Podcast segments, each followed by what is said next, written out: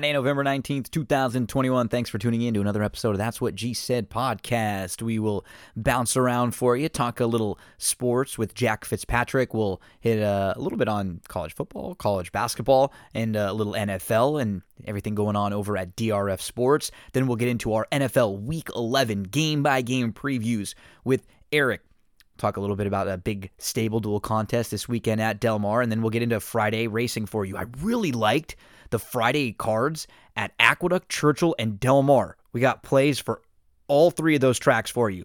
Then on Saturday, Churchill, Aqueduct, and Del Mar. I'm going to roll through the Del Mar full card and give you a play or two in each of those races. And then we get into a wrestling portion of this show.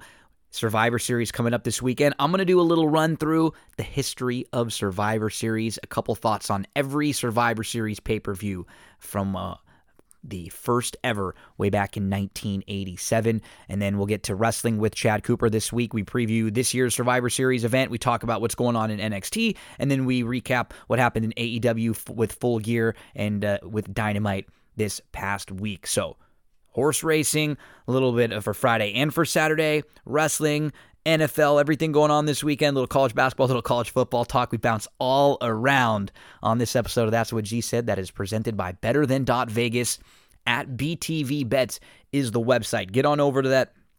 Uh, BTV Bets is the Twitter site. Get on over to betterthan.vegas. That's the website. You can check out all the different videos from gamblers, handicappers all around the world posting their selections. Always free to help you out. You can create an account Post your videos, post your analysis, start gaining a following over there at betterthan.vegas. If you follow that Twitter handle that I mentioned at BTV Bets, every day they do a giveaway, a public prop giveaway, where they make a wager and they give it out to one of you. All you have to do is like, retweet, and follow along. It doesn't cost you anything. It's no skill involved whatsoever. Just follow along, share the tweets, and you'll get an opportunity to uh, to be one of the uh, the people selected for the wager giveaway. If that hits, they will send it right to you, put it right in your Nitro betting account, uh, send it right to you immediately. Everything's free over at BTV. They want you to become a better, better there at Better Than Vegas. Check them out. And we will get right into our first interview of the day. We've got Jack Fitzpatrick, who joined me uh, early on Thursday to talk about everything going on in the world of sports and how we can use DRF Sports for all of our handicapping. This week, uh, they've had some really good success so far. So we touch base with Jack Fitzpatrick from DRF Sports. Lots going on in the world of sports. So Jack Fitzpatrick from DRF Sports back to uh, check in with the the landscape as we head into this weekend. Jack, got to give you uh, some big props over there at DRF Sports. So yesterday, I was taking a look at some of the college basketball games for uh, NCAA men's basketball, and uh, the DRF Sports account tweeted out that they thought George Mason um, had an opportunity to keep their game a little bit closer. They were playing Maryland last night. They were a nine and a half point underdog. And so a couple hours before the game, it was, hey, look, we've got the simulator that says this game's going to be a lot closer than what it looks like uh, in the betting lines. And sure enough, George Mason ends up winning that game straight up. I think the the simulation had it like Maryland 73-71. Heck, that um, George Mason won that thing straight up. You end up covering if you played the plus nine and a half. You end up covering if you played the money line. That it's like a perfect uh, sales pitch for for uh, for DRF Sports there. I think, and for people listening to our show because we've been preaching how come college basketball season. I think this is really when those those uh, simulations and those matchup uh, information is going to help you. And boom, right off the bat, you got a big one last night. Yeah, it was kind of hilarious. Um, I I was so close to following that simulation because I tweeted that out, and I was already leaning Mason. Mason has started this season off very, very well. Um, and Maryland was ranked, but they weren't playing fantastically. And so I was like, wow, the simulation's really on this. I should probably bet it. Uh, and then I got sidetracked, and then I just couldn't bring myself to bet for George Mason against a ranked Maryland team. Maryland started, I think they were up nine after like four minutes. Like they came out and they were on fire. And then Mason covers, Mason wins plus 350, I think they were. And an absolutely fantastic game for if you're a mid major fan. It's fun to watch. And not to, a little bit of a plug here James Madison, my alma mater, they played George Mason Friday night. So tomorrow is when we're recording. Um, and in the DRF College Sports podcast, we just released a news podcast about college sports. I picked JMU money line upset over George Mason. I think the Dukes can do it. And another uh, another simulation simulation winner. UConn was favored by 28 points yesterday over Long Island University. They ended up winning by 53, and our simulation loved the value at UConn minus 28. Don't be afraid to lay the points in college basketball. It's, I was to say, especially in college basketball nowadays, especially with a three pointer. You know, some teams yeah. that are just really good perimeter teams versus another team that doesn't have that opportunity, so they get down a little bit, and then it's just over. Like they have yeah, no opportunity to come back. Yeah, and then they just start pulling like 53 points is so many to win by, and yeah, they covered the spread nearly twice over. Double, nearly double, doubled up the spread. So we I gotta say, um, you know, I think last year we, we were hitting on it in one of our conversations over the last couple weeks, but last year suffered a little bit the beginning of college basketball too from everything that was happening in the world. And two years ago, obviously, we didn't even get the uh, the March. We didn't get March Madness. We didn't get the the big tourney. But it, it does feel like the beginning of this year. We've seen some really high level quality games already. I mean, heck, that UCLA Villanova game last weekend, that game was awesome. Uh, it was at UCLA two top five teams, two teams that you think will probably be around towards the end of the year. Lots of experience, really well coached teams, and just like smart, high level basketball that we generally don't see. I mean, maybe you see a couple of them early on in some of the tournaments, but it felt like even last night there was another game. Uh, I think it was with uh, St. John's. That was a really fun one. There have been some like high level games so far these first few weeks. Yeah, it's been so much fun. And more high level games are coming up and not to get too into the weeds in terms of what NIL is going to do to college basketball, but I think we might start seeing this more and more older teams, more senior laden teams that kind of they know how to play together to start a season. You're not going to see as much one and duns as you've seen with Duke, UNC, Kentucky, where they're kind of rough to start the season. I think with NIL, you'll see a lot more players stay a few years and you'll kind of have that cohesion and you'll see a lot of really great games early on in the season and this weekend's going to be absolutely fantastic when it comes to college basketball. You have the Hall of Fame tip-off tournament. You have, um, I believe, number five Villanova playing number 17 Tennessee. I think they're 17th right now at 1 p.m. Saturday. Then at 4 p.m. on Saturday, right after that one, you have UNC playing Purdue, and then the winners and losers will face off on Sunday. So this weekend, who cares about college football? Who cares about Ohio State, Michigan State? Let's sit down and watch some ranked college basketball and have some fun. Yeah, it, it is. Is for someone like me too, who I think a lot of people with with most sports too, like when your team that you're a fan of is really good, you're more invested. And uh, you know, this year it feels like there are good teams towards the top, but then you have strong teams all throughout. Like I'm a USC fan. Like coming into the year, I was like, I don't know. Yes, SC lost a lot last year. They've they've had a really good start to the year. I'm I'm invested in them too. And so if you're one of if you're on the opposite side and maybe your team is struggling or you feel like it's going to be a long year, well, that's when you really head over to DRF Sports and you check out all of those matchup game simulators, all the matchup information, because then maybe you you got a clear head when you're gambling a little bit, right? Maybe you're not as much focused on your team, but you're you're uh, you're still interested. You love college basketball. You want to play, and gosh, that was just a just a really great. Um, it was a great, uh, ad, you know, advertising tool so early in the college basketball season to say, "Hey, look at this one that we had sniffed right out on top with a, a big dog that wins outright." So DRF Sports for all that information. It helps you with everything like college basketball, which is, you know, a sport that you just probably don't have as much information on. College football, we have the playoff rankings and nothing too crazy there, Jack. I, I haven't been as, uh, you know, focused in on a, week to week or game to game basis as college football this year. Georgia, Alabama, Oregon, Ohio State, Cincy, Michigan, Michigan State, Notre Dame, Okie State, and Wake Forest. That's the top 10 right now. From and from what just kind of what I've seen, which I think as a fan and a gambler is awesome. In college football, in NFL, and maybe even in the NBA, it doesn't feel like there are any of these unbeatable teams that just it's kind of like ah you're gonna you're gonna roll your eyes because it's a foregone conclusion. I, this is maybe as wide open as I could ever remember some of the major sports being. Yeah, I mean, you talk about the NBA, the Brooklyn Nets. We all thought they were going to run away with the East, and here they are struggling with you know, Durant and Harden. Harden's not getting the calls he was getting last season as the yep. NBA's changed the way they've officiated the offense. And Kyrie Irving isn't playing, so there goes that big three. And Giannis the Lakers, looks like they're Bucks world beaters. Just played last yeah. night, and both of those teams are around 500. You know, you expect yeah, both of them to probably improve. LeBron's missed some games for the Lakers; they've had some injuries, but you just you don't there there's no Warriors team from a few years ago, right? And speaking of which, the Warriors are pretty good, but they there's I was gonna say maybe the Warriors yeah, are the Warriors. Maybe they're the season. Warriors, right? But for a while we had like in the NBA, we had uh it was okay, it's probably gonna be the Warriors and the Cavs. That's what it looks like. You can sort of pencil them in.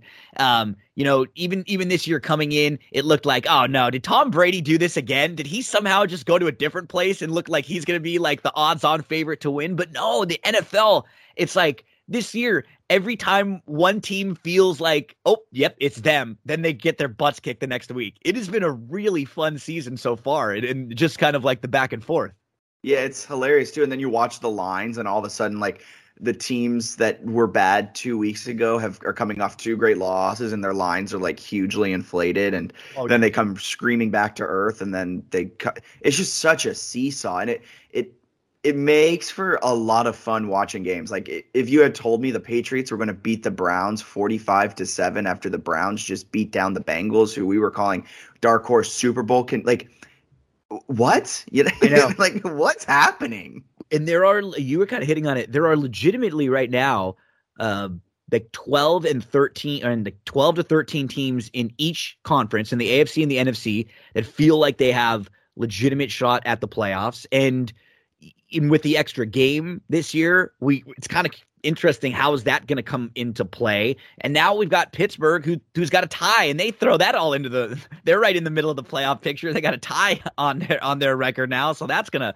throw things into into whack. This is you know just looking at the afc three weeks ago everybody wrote the chiefs off for dead and everybody said they're gone, they're done so. And then after this most recent win, now everything was oh the Chiefs are back, Mahomes is back. It's just uh you know they're they're the uh, top their division, they're six and four, and um I, you know on the in the AFC side as while we're kind of standing there, you've got the Bills who have haven't really been as impressive the last few weeks, and then I think everybody's just assuming the Titans are going to start to lose sometime, and and they just don't. Yeah, I mean, since Ryan Tannehill has gone to the Titans. He's been one of the most efficient, one of the best quarterbacks in the NFL, just quietly plugging away. Everyone writes yep. it off because, you know, oh, they have Derrick Henry. Oh, he's just running play action. But to get analytical here for a moment, play action works no matter who's in the backfield. The defense has to respect the run game. And so if you fake if you do play action time and time again, even if it's Adrian Peterson, even, even if it's Deontay or Dante Freeman, I think his name. I always get him mixed up with Devonta yeah. Freeman from the Falcons. But no matter who's back there, they're going to respect the play action. And Ryan Tannehill is still going to be an efficient passer who's really good. And not to get too crazy, but the Detroit Lions can still win the NFC North. That's, I mean, so let's get a little crazy. They just have to win all their games, and everyone else practically has to lose all of their games. But you know, it's possible. I wanted let's, to throw that out there. Let's get crazy. Absolutely, yeah. It's it is funny, and you're talking NFC. Like on the NFC side, it looked like coming into this year, oh, the the Bucs. You know, they won the Super Bowl. Maybe they got even better, and they didn't have the opportunity last year with a training camp to you know to get uh, all, firing on all cylinders. They were humming at the end of the year. They were beating teams in the playoffs real impressively, and they quietly not looked very good as of late. And and even a lot of the year, they've had a, a pretty bad secondary. You've been able to throw the ball on them. Uh, you look at the the Cardinals, who you know we don't really know how healthy Kyler Murray is, and if he's not healthy, how great are they? The the Cowboys got their butts kicked two weeks ago, just destroyed by the Broncos. The Rams have had a couple of those clunkers so far. You start looking down like all the way through, and everybody has these major flaws, which is which is just great. It's it's sort of what you want. I mean, the team that kind of in a weird way seems to have the least amount of them right now might be the Packers, who just got Aaron Rodgers back. Yeah, the pack, and they've won. I think they have a top three defense, and then you look down the NFC some more. The Minnesota Vikings have held a seven plus point lead every game this season, the yep. only team in the NFL to do so. So, like, granted, they're three and five or three and six at this I think, point. I think they're four and five, and they could be eight eight and one or seven and two. Honestly, if you've watched yeah, every exactly. one of their game, they could with just a few bounces the other way. Exactly. And you look down, and I'm a Seahawks homer, of course, huge Seahawks fan, but they were up in so many of their games before Russell Wilson got hurt and had opportunities to win late. Like these teams, even the, the quote unquote bad teams, the teams outside of the playoff picture, you know, a couple few bounces, they're all of a sudden near the top of the NFC, and who knows what happens as as you go down. And and like you said, the Packers are are probably the best team now with Aaron Rodgers back. Their defense is absolutely amazing the last couple of weeks. The offense is leaving a little bit to be desired, but when you have a defense that can hold teams to, you know, under 200 yards of total offense and under 17 points, your offense doesn't have to do too much. So, uh, Jack Fitzpatrick from DRF Sports here talking with us. Jack, the guys from DRF Sports on the podcast and on the video stuff, they have been absolutely rolling as of late. Just had to give them another shout out because I was listening last week and like anything, right? Ebbs and flows of the season. There's no way you're going to have great weeks week in and week out. What you have to do is you have to make sure that you limit the bad ones and the good ones when they come along, you really capitalize on them. I, I, saw a ton of winners given out last week, and uh, a shout out to DRF Sports Podcast for that one. I think that's a must subscribe for everyone. We've talked about it. As much information as you can get, great stuff to throw on in the background while you're doing your handicapping. You're putting together your, you know, your notes and your preparation, and maybe one of them says something that kind of triggers a little something, puts a light bulb on, and and you know, uh, points you in a certain direction. Yeah, I mean, I think on the podcast, I think they gave out only winners. They were, I'm trying to think, maybe the Raiders Chiefs, but I don't think they picked that game. It was a little while ago since I listened, but I believe every pick they gave was a winner. And then Sheldon Alexander, the uh, the host of the DRF Sports podcast, he had a 12 and 2 week overall. If you follow him at Shell Alexander, S H E L Alexander, on Twitter. He gives out full picks every week, a little bit more than what they go over in the podcast. They're a little time constrained in the podcast, but overall, he was 12 and 2, 13 and 2 last week um, on his picks. So he was absolutely on fire. And the podcast guys, yeah, Matt and Sheldon, absolutely fantastic this last weekend. And so drf.com slash sports you can just click right up on the top where they have a podcast and you can subscribe there. You can download or subscribe anywhere you get your podcast there. So make sure to go do that right now. And uh, you'll get set up for every weekend uh, with all the football, all the great football information they're giving you right now. But uh, over on DRF Sports, too, there is a uh, an app that I've recently started playing uh, around with. It's called the Cash Grab app. And this thing is a ton of fun, Jack. It is free. First of all, the most important thing, it's free, yep. and you win money. You win money back. You don't have to enter anything, and if you win, you're winning cash. Eh, so the app you download is free, and you can play in games for all sports. If you're more of a hockey fan, they have those college basketball, uh, NFL, NBA, and they're sort of like um, they're props. It's prop you know selections but they're sort of you know they're unique. It's not just a, a you know a total yards kind of prop but a lot of times they'll be comparing teams that are playing or, or, just straight up picking the the total of a game or you know straight up the side of a game but it's a little bit unique and it gives you the opportunity to you know get some action for absolutely nothing I, I love these i mean if you're someone who you know likes to to play the the DFS play, you like the the extra additional fantasy stuff, this will be right up your alley. Yeah, it's a lot of fun. Like you said, free to play, available to anyone in the United States. Um, and it's on the Google Play Store and Apple App Store. So go on over there, download the DRF Cash Grab app, start predicting, win some money. I think that yeah, you nailed it right on the head. It's it's free to download and you can win money. Just just put win, all the money you win from the DRF Cash Grab app, throw it into your bankroll, and then all of a sudden you blink and you might have a bad weekend. But hey, you won some money on DRF Cash Grab that weekend, so your bankroll is looking looking fine. I mean that, that nowadays there are a lot of new companies in the in the sports betting world and in the sports information world, and like anything, right? New companies come in, they they want to grab your eyeballs. They want to grab your the viewers. They want to grab listeners. They want to get people directed over to their site. So they do great things. There's lots of promotions out there where sites and places are offering you free games that don't cost you anything that give you the chance to win. Like that is the best bankroll builder of all, Jack. right? yeah, I remember. I think it was to start the season. DraftKings was like handing out free money. Like if, Yeah. if the Buccaneers scored, and that was always the time you could only like max bet fifty bucks, but you're sitting there winning like a hundred. So you just Yeah. sit there and you max bet it as much as you can.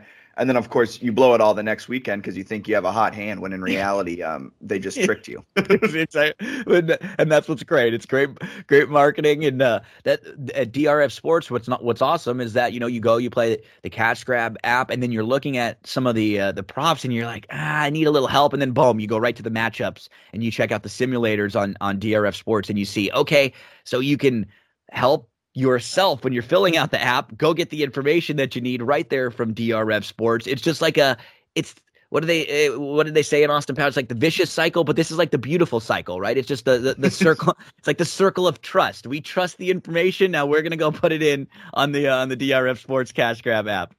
exactly, exactly.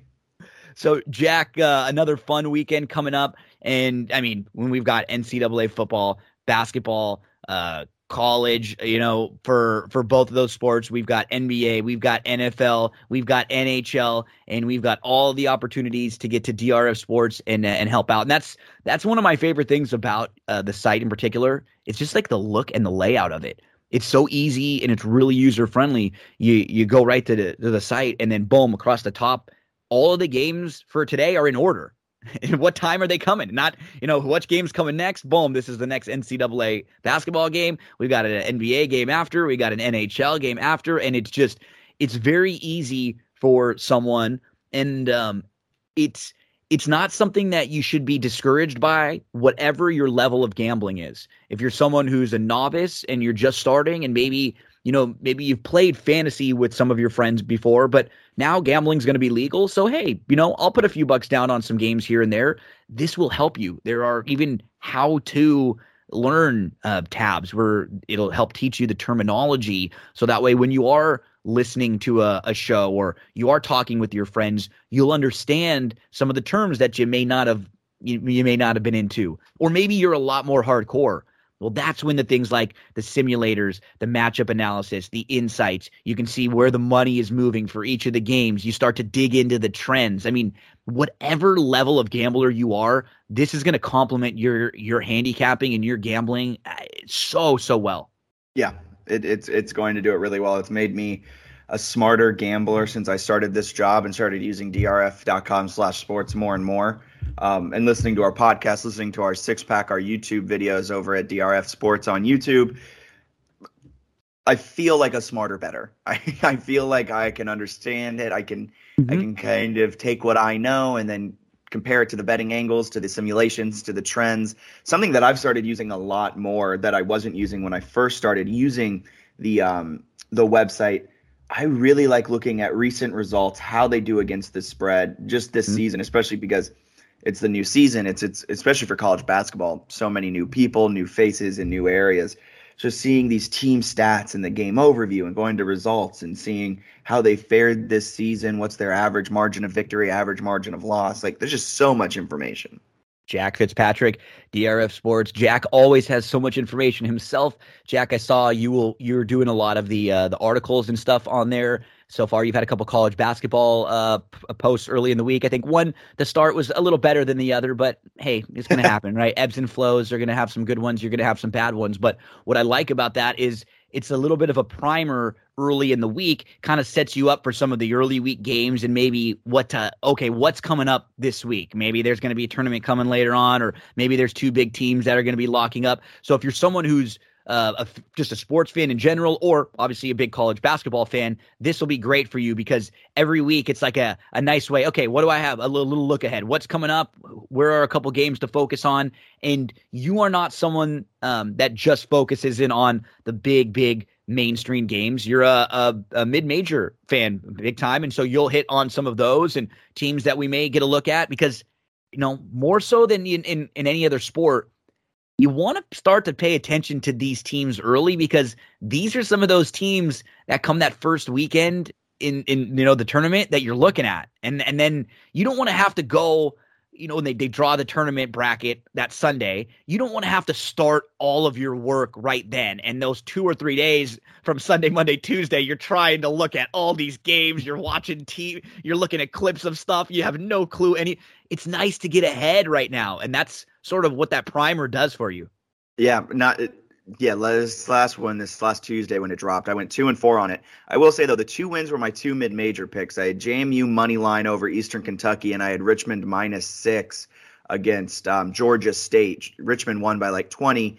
JMU won on a last-second buzzer beater, so both of those hit. Dating back to my first one two weeks ago, I'm three and zero oh on my mid-major picks. A little bit shaky on the uh, the ranked matchups. Those are a little bit harder to you know handicap to get a good feel of at this point in the season, but. I'm a good. I feel like I got I got mid major on lock. It's the other stuff, and and now that betting column has kind of paired with a brand new podcast, the DRF College Sports Podcast.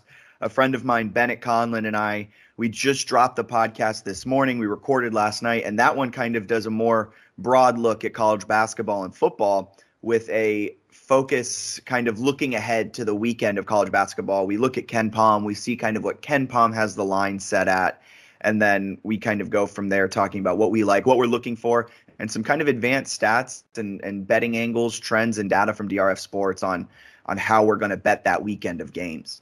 And uh, is that going to be on the same feed with the other DRF Sports podcasts? It's actually going to have its own feed if you just search. Right now, it's only in Spotify. Apple has to approve the podcast, so that'll take a couple of days. Um, but right now, if you search DRF College Sports Podcast, in Spotify, it'll show up, and we're also on YouTube at DRF Sports. Um, so it's all in the same feed on YouTube, nice. but right now on Spotify is where it's at, and it'll be on Apple in just a few days. Awesome. We'll make sure we help share that out there so uh, all the folks out there can get a listen and start to subscribe great great stuff. So we've got our podcast to listen to every week from from drf we've got all the uh the information all the simulators and jack will continue to join us if you've missed uh some of the uh the live streams that we have for uh, nfl jack's been joining us for a lot of those over on uh, btv bets as we preview uh, monday night games thursday night games uh, on sunday slate also. So come and hang out with us uh, anytime on Monday or Thursday, 7 o'clock Eastern time. We just do a little quick preview, about 20, 30 minutes max. We talk about the game, the setup, and uh, look at a few props to have some fun with with Jack, with Beho, and some of the other uh, the uh, BTV Bets members. Jack, my friend, uh, another fun weekend coming up. I look forward to, to going back and forth with you, picking your brain a little bit, and uh, and uh, we'll talk again real soon and on on BTV Bets and previewing some football. Yeah, awesome. Last Monday I went 3 and 0 on those bets, so let's hope I can bring that type of fire tonight on the Thursday night live stream.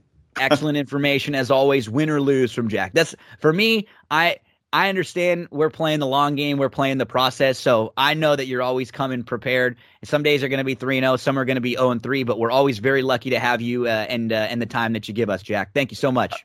Appreciate it so much and uh, thank you. Well, we'll keep uh, chatting with Jack and we'll keep talking DRF sports because that is a tool that is helping me with my handicapping so, so much right now, folks. Don't go anywhere. We have plenty more to come on this episode. Horse racing fans, many of us have been using the DRF, the daily racing form, for years, studying the races, keeping up to date on news with all the articles. I remember looking for a copy at the local liquor store or picking one up at the local racetrack, wherever I was going. Now it's even easier and cheaper than ever to use DRF with DRF.com and the newly optimized DRF mobile. You can get all the tracks that you want to bet and handicap. Past performances that are mobile optimized for on the go handicapping on your phone. So you go to DRF.com from your mobile device, no additional cost. Tap the calendar icon on the top left. It opens all of the options for past performances and for the tools that are available one click to bet now and DRF bets, get real time odds and scratches on race day. You can tap on any horse and you get those same DRF past performances that you're familiar with with a larger font for your mobile display one click to formulator for charts for replays if you get the formulator version and even on the classic past performances you get the home screen with horses with odds with Beyers you get a lifetime Beyer speed figure graph you can rotate your phone for the best view and any horse that you click on, you'll see the running lines. You can easily move from horse to horse. The same data as those traditional classic DRF past performances. You get an interactive format, which is very similar to the DRF Classic version that you're used to on the desktop.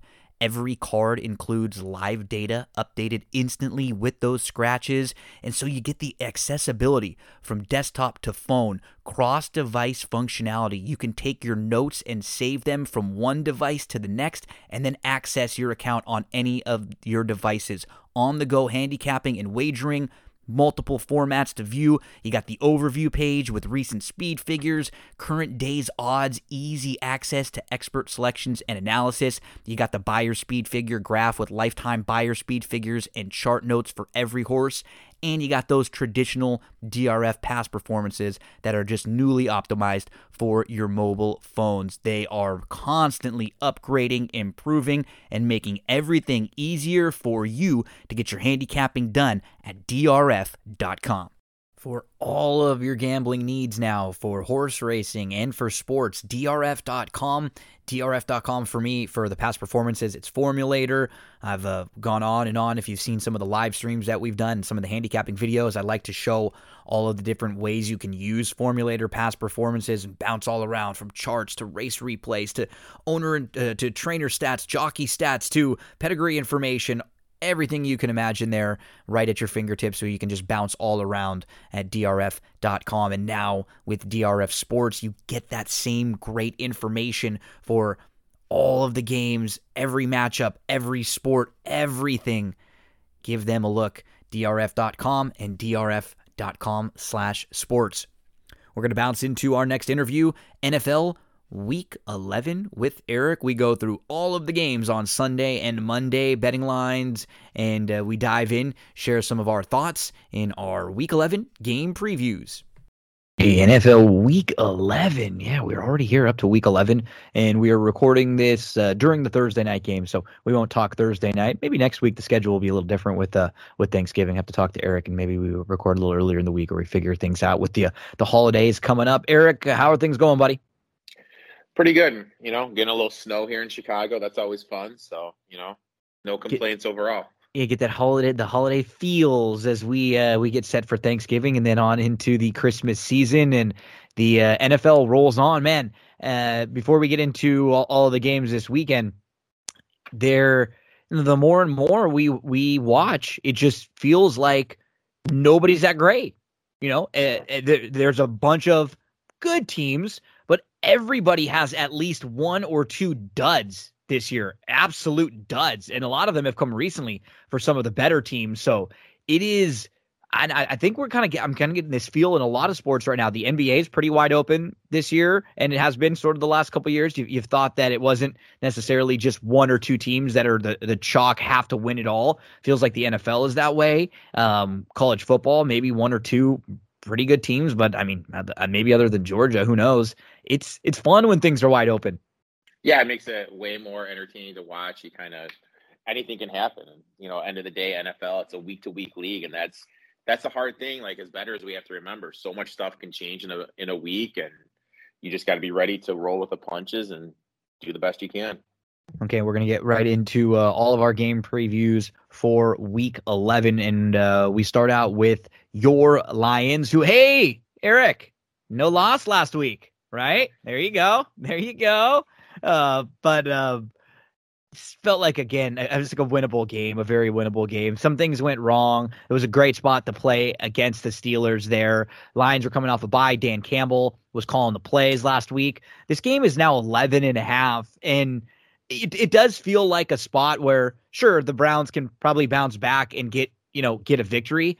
It still feels like a lot of points to lay with a team that's banged up. We don't Baker, who knows with his health. He just I know for like as a coach, player, fan, you love that the guy wants to play. That's what you want. You want every one of your players to want to go out there and genuinely want to play. But at some point, especially in a game like this, wouldn't wouldn't it be smarter just to say, "Hey Baker, look, we probably need you to be at as close to 100% if we want to beat any good teams because Keenum might make less mistakes, but you probably have more of an upside than, you know, that you're our best chance. We can't do this if you're uh, operating at a higher level in, you know, 3 or 4 weeks. I don't know why he even wants to play this week. It makes zero sense. I mean, like you have a great matchup.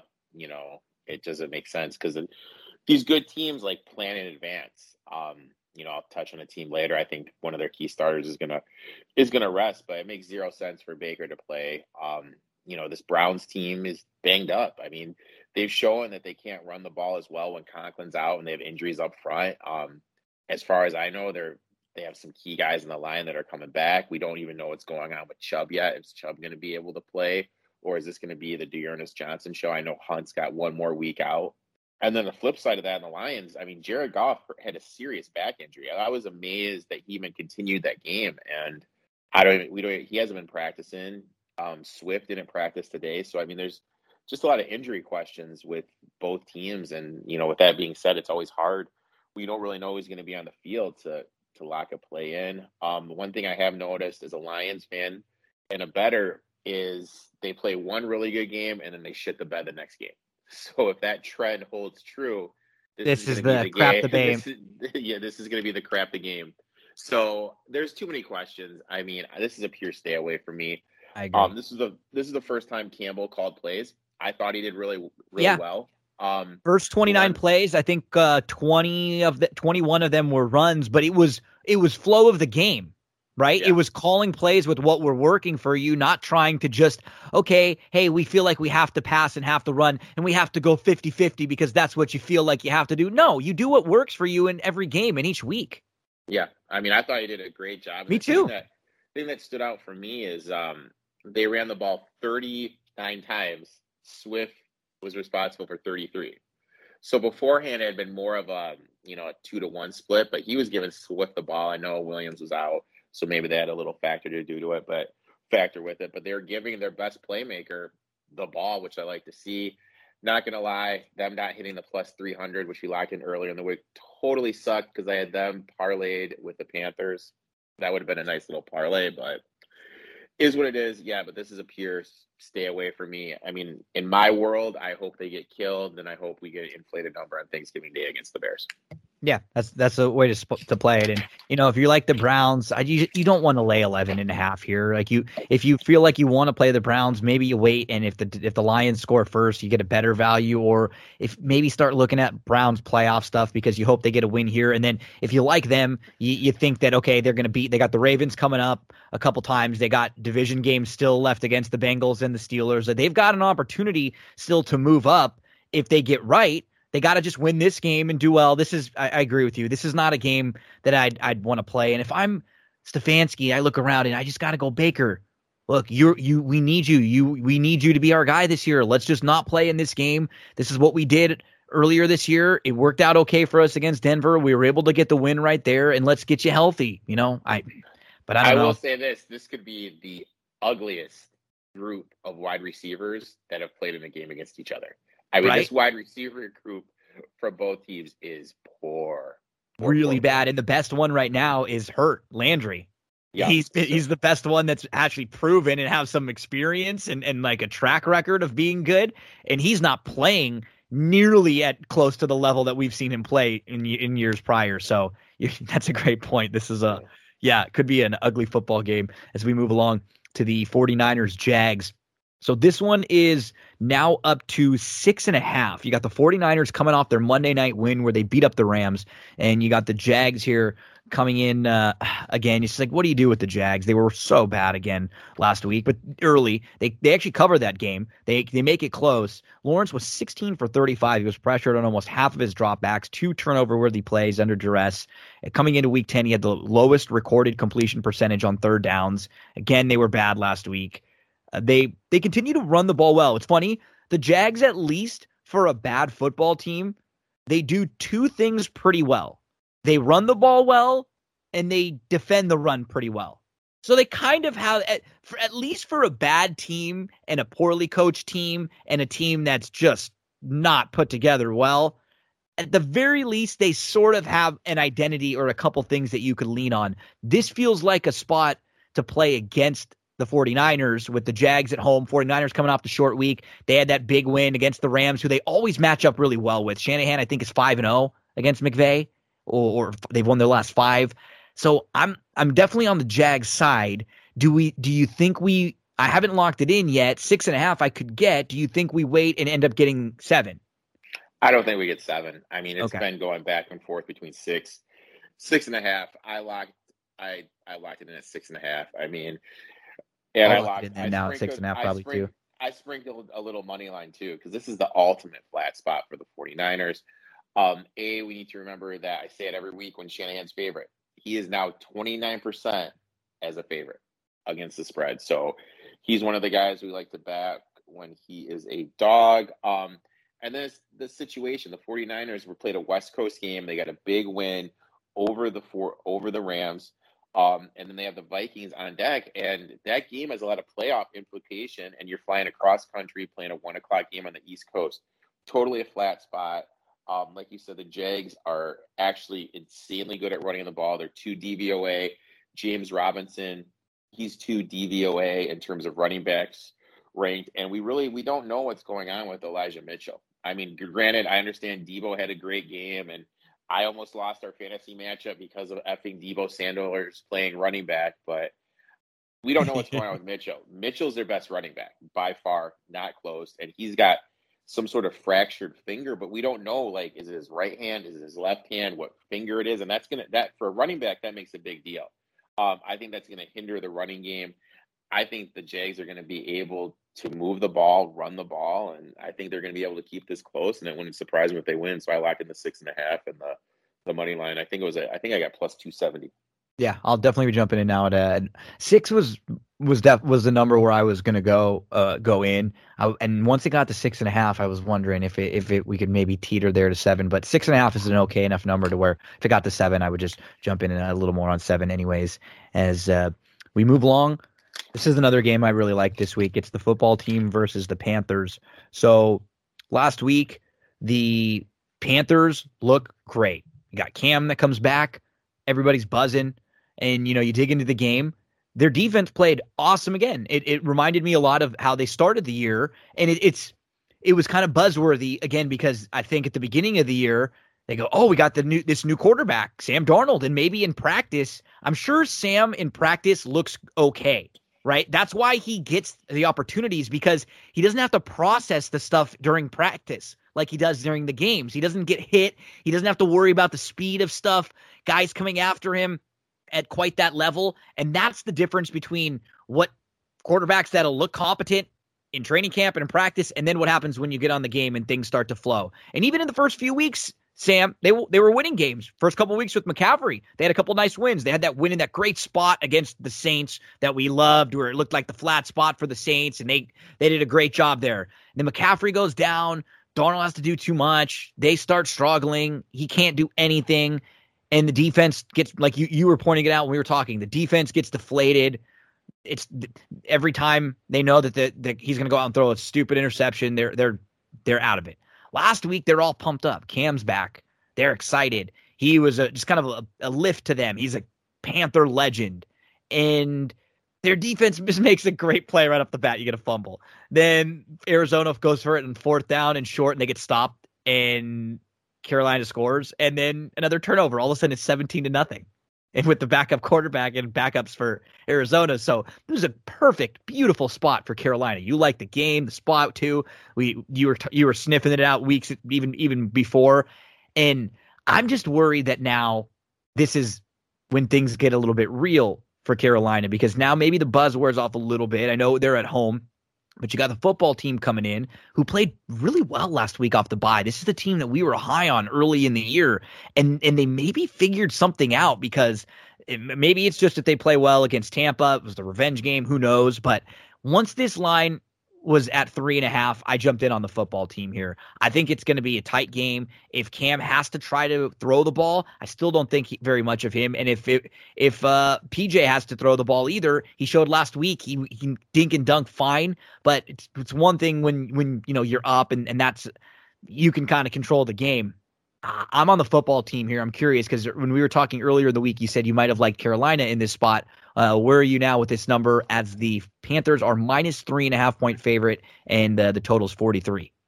So this opened up at two and a half, and I locked in Carolina minus two and a half. Where it's at right now, I wouldn't play it because it's over that key number three. But since I got under the key number, Yeah, three and that's and that's a huge spot. That's where I locked it in. Now, why I'm playing Carolina is a couple things. Number one, everyone knows there's no Chase Young, but Sweat is out too. So they're missing two out of their four starting defensive linemen, which is going to be huge to stop the run game and create pressure to PJ Walker, Cam Newton, whoever's playing quarterback for the football team. Um, I rewatched the game, and the thing that stood out for me for the football team is they had drives of eight plays, seven plays, ten plays, eleven plays, eight plays, and then the the drive at the end, the nineteen plays. That was the longest they're, drive of the year by yeah, any team in football. Uh, and like their offense played great, and I think why their defense looks so good is the football team had seventy one plays compared to Tampa's forty seven. They weren't on the field a whole lot. Yeah. Yep. The, the the offense looked great. It was moving the ball but to me, it just comes down to this Carolina's D, and you've been on it since the get go. So credit credit where credit is due. I mean, it's three DVOA. I think they're going to, with Shaq Thompson back, I think they're going to be able to get to Heinicke. Heinicke only has one career world win, and that was that crapshoot of a game earlier in the year against the Atlanta Falcons when they should have lost and they gave it back, and the Falcons gave it back. It was the game that no one wanted to win, and he's 0 3 against the spread as the dog on the road. I really feel like Cam is going to give this team at least for a couple weeks, like some energy and, and it might life. it might I be mean, yeah, it might be another week, especially at home this week too. Yeah. That might be a key. And I do think it's going to run out at some point because I just don't oh, think sure. like I don't for think sure. either of them like I think they would be better shape with Keenum you know, like oh, yeah. as a backup. You know, we were you and I were going through the list of backup guys, but you're you're spot on on the boost they got. I mean, it was noticeable, and the and the players talked about it. Uh, the you, when you saw that clip of him on the sidelines, Cam like pumping the team up and like giving them a speech, not the coaches. He's been around for three days, two days. Yeah, I mean, like I've never seen Christian McCaffrey so happy after that first touchdown. That's the happiest I have ever seen him on a football field, and like you know, he's like taking selfies with Robbie Anderson. He's got the team energized right now. Obviously, there's there's going to be that hiccup in the road and like how do they deal with adversity. But I just kind of feel like when you look at the total picture of Wash of Carolina's defense, I think they're going to be able to make Heinicke unset and them not having Sweat and not having Allen. They're going to allow Newton or Walker or whoever's back there time, and they're going to be able to run run the ball and move the ball effectively. Yeah, I mean, big game for uh, the Panthers. Big game. They're right back and in. And then for those that took, I mean, like I think it was on fourth and inches. I gave out. I was like, if you like Carolina in this game, also invest in that Carolina plus twelve sixty to make the playoffs. That's down to three hundred now. Yep, that is a huge price. Just the one week, how big it, how big that swings, and um, and yeah. you mentioned you mentioned the Browns before. If you like the Browns, the Browns right now are plus a are plus one twenty five to make the playoffs. Mm-hmm. So I mean, and, that, and you feel like they're going to be up to six and five this week. You feel yeah, like they're an eleven point favorite. Number. You know, yeah, that's and and all it, all you have to hope is just some of the teams around them are going to lose. It's inevitable. There's just a bunch of teams around them, so it's you hope that they're just going to pick up a game this week or half game at least on uh, some of the teams around them. As uh, yeah, we move along to uh, our next game up on the board. Oh, there we go. New England was moving the ball, and then uh, we just got an interception right now for the Falcons, and they're uh, they're driving back. So still got an opportunity to, to cover this game, especially if you got it at like a seven and a half. I love when doing this in the middle, and then by the time people hear it, of course, you and I look like idiots as, I, as I'm like I'm, I'm responding to this stuff, you know. But it's funny as we're watching.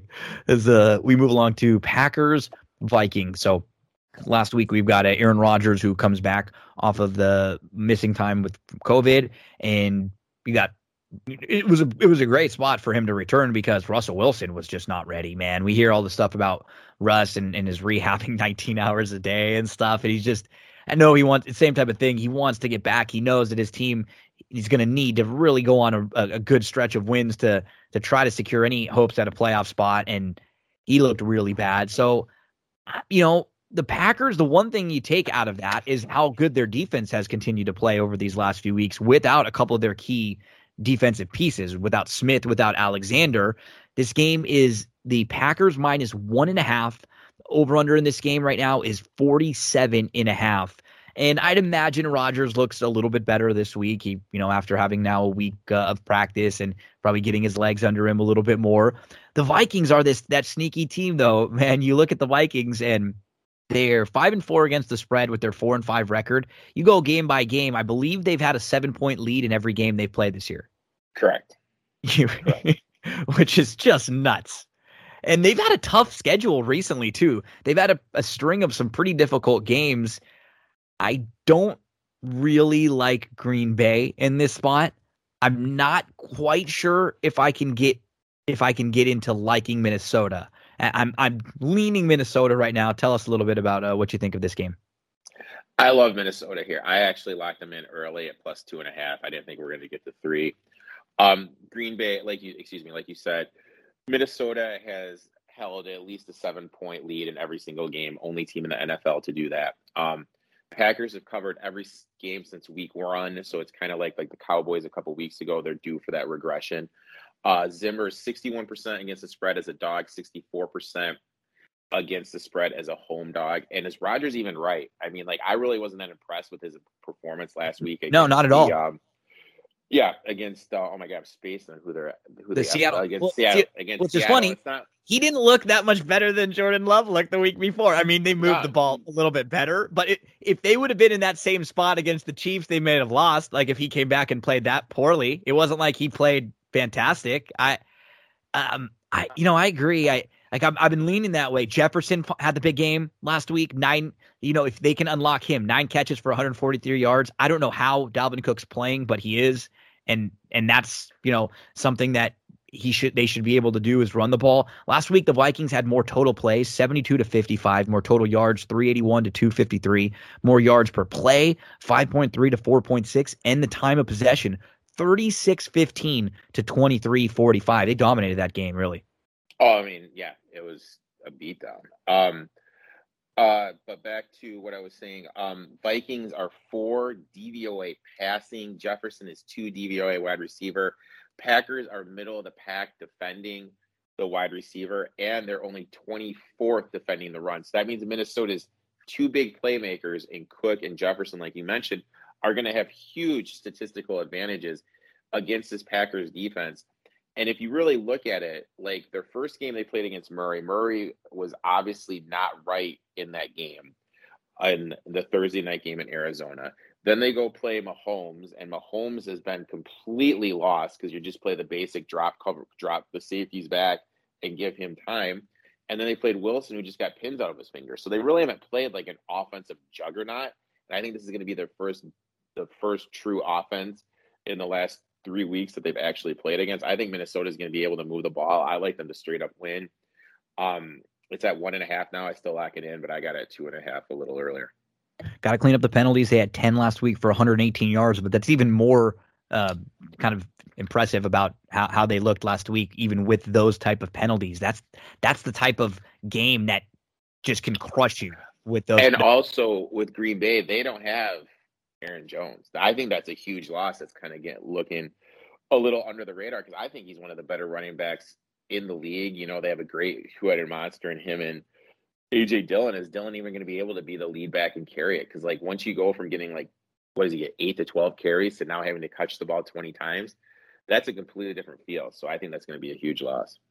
We move along to Colts Bills. The Bills are a seven point favorite in this game. It feels a tad a tad too much to me getting up to, to seven. They bounced back to crush the Jets 45 17. They scored six touchdowns there. Josh Allen, 21 of 28, 366 yards, 13.1 yards per attempt, two touchdowns.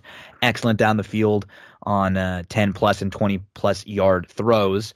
The Colts have just you know, they got up last week against the Jags and they didn't end up covering. It was 17 nothing early. It was 20 to 6 in the second quarter. Then they only scored three points in the whole second half. They kind of do that. They finished with only 295 total yards and only 15 first downs. And Wentz was not throwing the ball down the field a whole lot, but that was that was a flat spot for them. Taylor continued to run the ball really well with 21 carries for 116 yards and, and 5.5 yards per carry and a touchdown. I'm I'm leaning Colts side at the at the number of seven. I love the Colts here. Just like I've said last week, the huge playoff revenge angle. I completely love that. Um, Colts were in a position to win that game last year in the playoffs. I really felt they should have won. I think you and I both had both had the money line in that game. Um, Yep. I and also when you take a deeper dive at the Bills, the Bills have played two teams this year with a top ten defense. They've played the easiest schedule in the And- whole league, right? they- yeah, and they've lost both those games, and the Colts have a top ten defense, so I think their offense is going to struggle to move the ball here. And anytime there's going to be weather issues, there's going to be 14 to 20 mile per hour winds. There's a 30% of precipitation. It's going to be cold. It's going to be windy. There, I look to the team that has the better offensive line and the better running game. And to me, that's not even a question. Colts have a top five offensive line. And right now, they have one of the best running back, if not the best running back in the game, in Jonathan Taylor. I think they're going to be able to control the clock and um, and move the ball. And something else to remember is the Colts play at the slowest. They're the slowest paced team in the NFL. So their run game is going to keep Allen and that offense off the field. So I really like the Colts here. We uh yeah, we both got the Colts uh, at yeah. the uh, the number. Got, you got seven. I got at seven, and then I I also I also sprinkled on the money line. I got the plus two seventy. See, hmm. I don't, I don't know how you play, but like, yeah, I always, I almost always, I, I always, I, you, play the money line too. Yeah, um, there are very few. Like, if it's huge and it's just because something clicked up to like fourteen or something like that, or you know, sometimes if it's seven or under, I'm almost always playing the money line. I'm almost See, always like, playing. I won't play the money line. Like how I do it is, I will play the money line and the points if the money line's over plus one fifty. Sure, sure, that makes sense. It's uh little little insight as to some some of the, uh, the, the ways that we play when we have some dogs that we're looking at, which is mostly always. There are very few times where we're talk we're going to sit here and talk about laying uh, laying laying a big favorite and, uh, and a ton of points. And we move along to Saints Eagles. This is another one that uh, I kind of like this week. So um, I don't like the Saints overall as a team. We were very down on the Saints this year coming into the the preseason. The the Saints last week should have won that game absolutely. Um, they had more first downs, 22 to 17, more total plays, more total yards, um, more yards per play, one turnover, and then a big roughing the passer penalty really changed the game. They missed two extra points and that roughing the passer penalty would have given them an interception. Instead, it gave Tennessee a first down. Tennessee was able to score. That was a seven point swing in the game. Then you get the missed two extra points, and then they got the, the opportunity with a two point conversion with a chance to tie the game late. I'm glad they didn't because I I still covered that game. But from a handicapping the game standpoint, uh, they should have won that game, no doubt about it. And Siemian actually wasn't terrible. He was 19 of 34 for 298 yards, two touchdowns, four big time throws. There were a couple drops in that game. They are, I think, defensively, they're one of the best teams in the league. Philly's been running the ball pretty well late, but the Saints are very good against the run. I believe they are one of the top teams. Are they number two in DVOA rush? Uh, rush number three. Number three against the rush in uh, in DVOA, and so you know they are just one of the best teams um, in, by any metrics against the run that you're going to be looking at. I think I like the Saints in this spot. Um, this is a situation where yeah, I I play the Saints money line even and because the one and a half I, I go just straight up. I, I, don't even really need the one and a half all that much. Um, I, prefer the Saints here to win this game straight out. So something I've noticed and like it happened to me last week, and that's when I started looking at because I was on last week and I said I love the Eagles plus three got off with you, got distracted doing something, and then the next morning, like morning, um, no, we record because I was. Oh, yeah, I think we recorded. Sorry, the, yeah, yeah, I think it was morning last morning. week. Yep. I drove back to Michigan to surprise my dad for his 75th. Drove back, and then the next day, Friday, I got it. The line had already dropped to one and a half. And I, was, I looked back and I've noticed this. There's got to be some big group that constantly is betting the Eagles because their numbers always get hammered. This game actually opened as Saints laying a point and a half, and then it just got hammered. So there's got to be some big group betting the Eagles. I found that really interesting. Um, you had on the head the Eagles are starting to run the ball more. You look at their last three games, they're averaging 42 carries per game and 209 yards. And because of that, the offense is looking better. It's making stuff a little bit easier for Jalen Hurts. And I'll give Hurts credit. That game last week was the best I've seen mm-hmm. him look in an NFL field. Um, but but the Eagles do well running the ball. You hit that nail on the head. The Saints are very good. They're three DVOA defending the run. So I think they're going to be able to stuff that run game and make Hurts try to beat him. And that's this recipe. You have to stop the run game, make Hurts throw the ball. Saints six overall DVOA. I think the Saints defense is going to be able to keep this Eagles offense in check. And I say it all the time. There's certain coaches we love as a dog, and that is Sean Payton. Sean Payton is 69% ATS following two losses, 57% ATS as a dog, 61% ATS as a road dog, and 67 ATS as a road dog after two losses. It's just what this guy does. He covers after two losses. He covers as a dog. I love the Saints here. I actually just took him at the plus one and a half.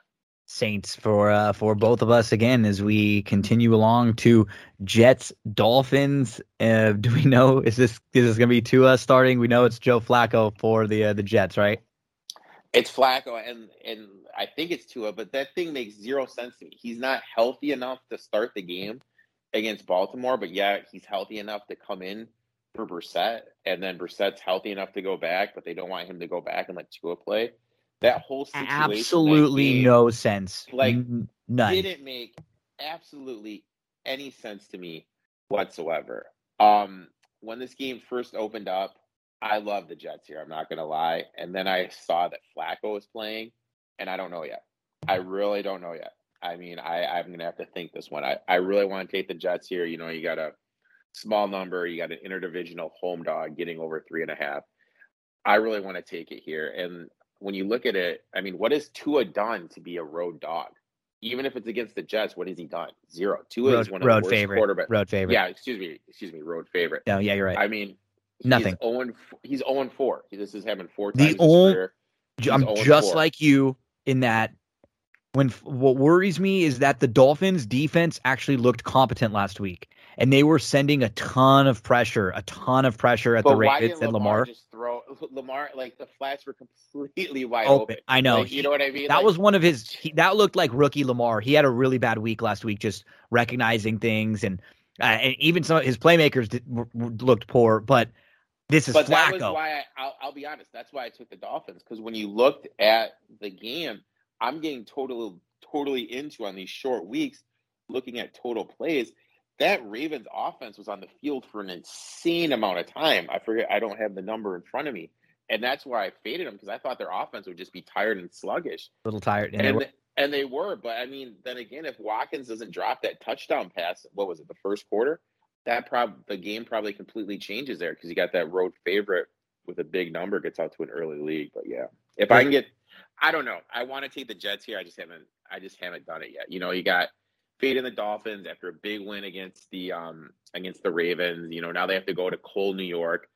I want to do it because of but because of Flacco, I haven't done it yet. yeah, that's the same thing. I'm just I'm worried if if their defense is able to put a few hits on Lamar like that. I mean, they could level level Flacco early on. That could be one or two really bad turnovers. So probably a stay away for me here in the uh, Dolphins Jets. But we were just talking about the team that the uh, the Dolphins beat last week. That's the Ravens, and uh, are the next game. Ravens are a four and a half point favorite on the road playing Chicago. Now, I believe this was a number that got up to as big as six and a half um, earlier in the week because I got it at six at one point, and I was able to lock in the Bears there. I, at four and a half, it I mean it feels a lot more accurate uh, than than what it should be, but I did think the last couple times we saw the Bears, we saw the best versions of Fields. Fields didn't, you know, Fields was playing through injury for a couple weeks of the season. He was getting banged up and he was not running. When you look into his rushing attempts, I think there were three games in a row where he had three rushing attempts.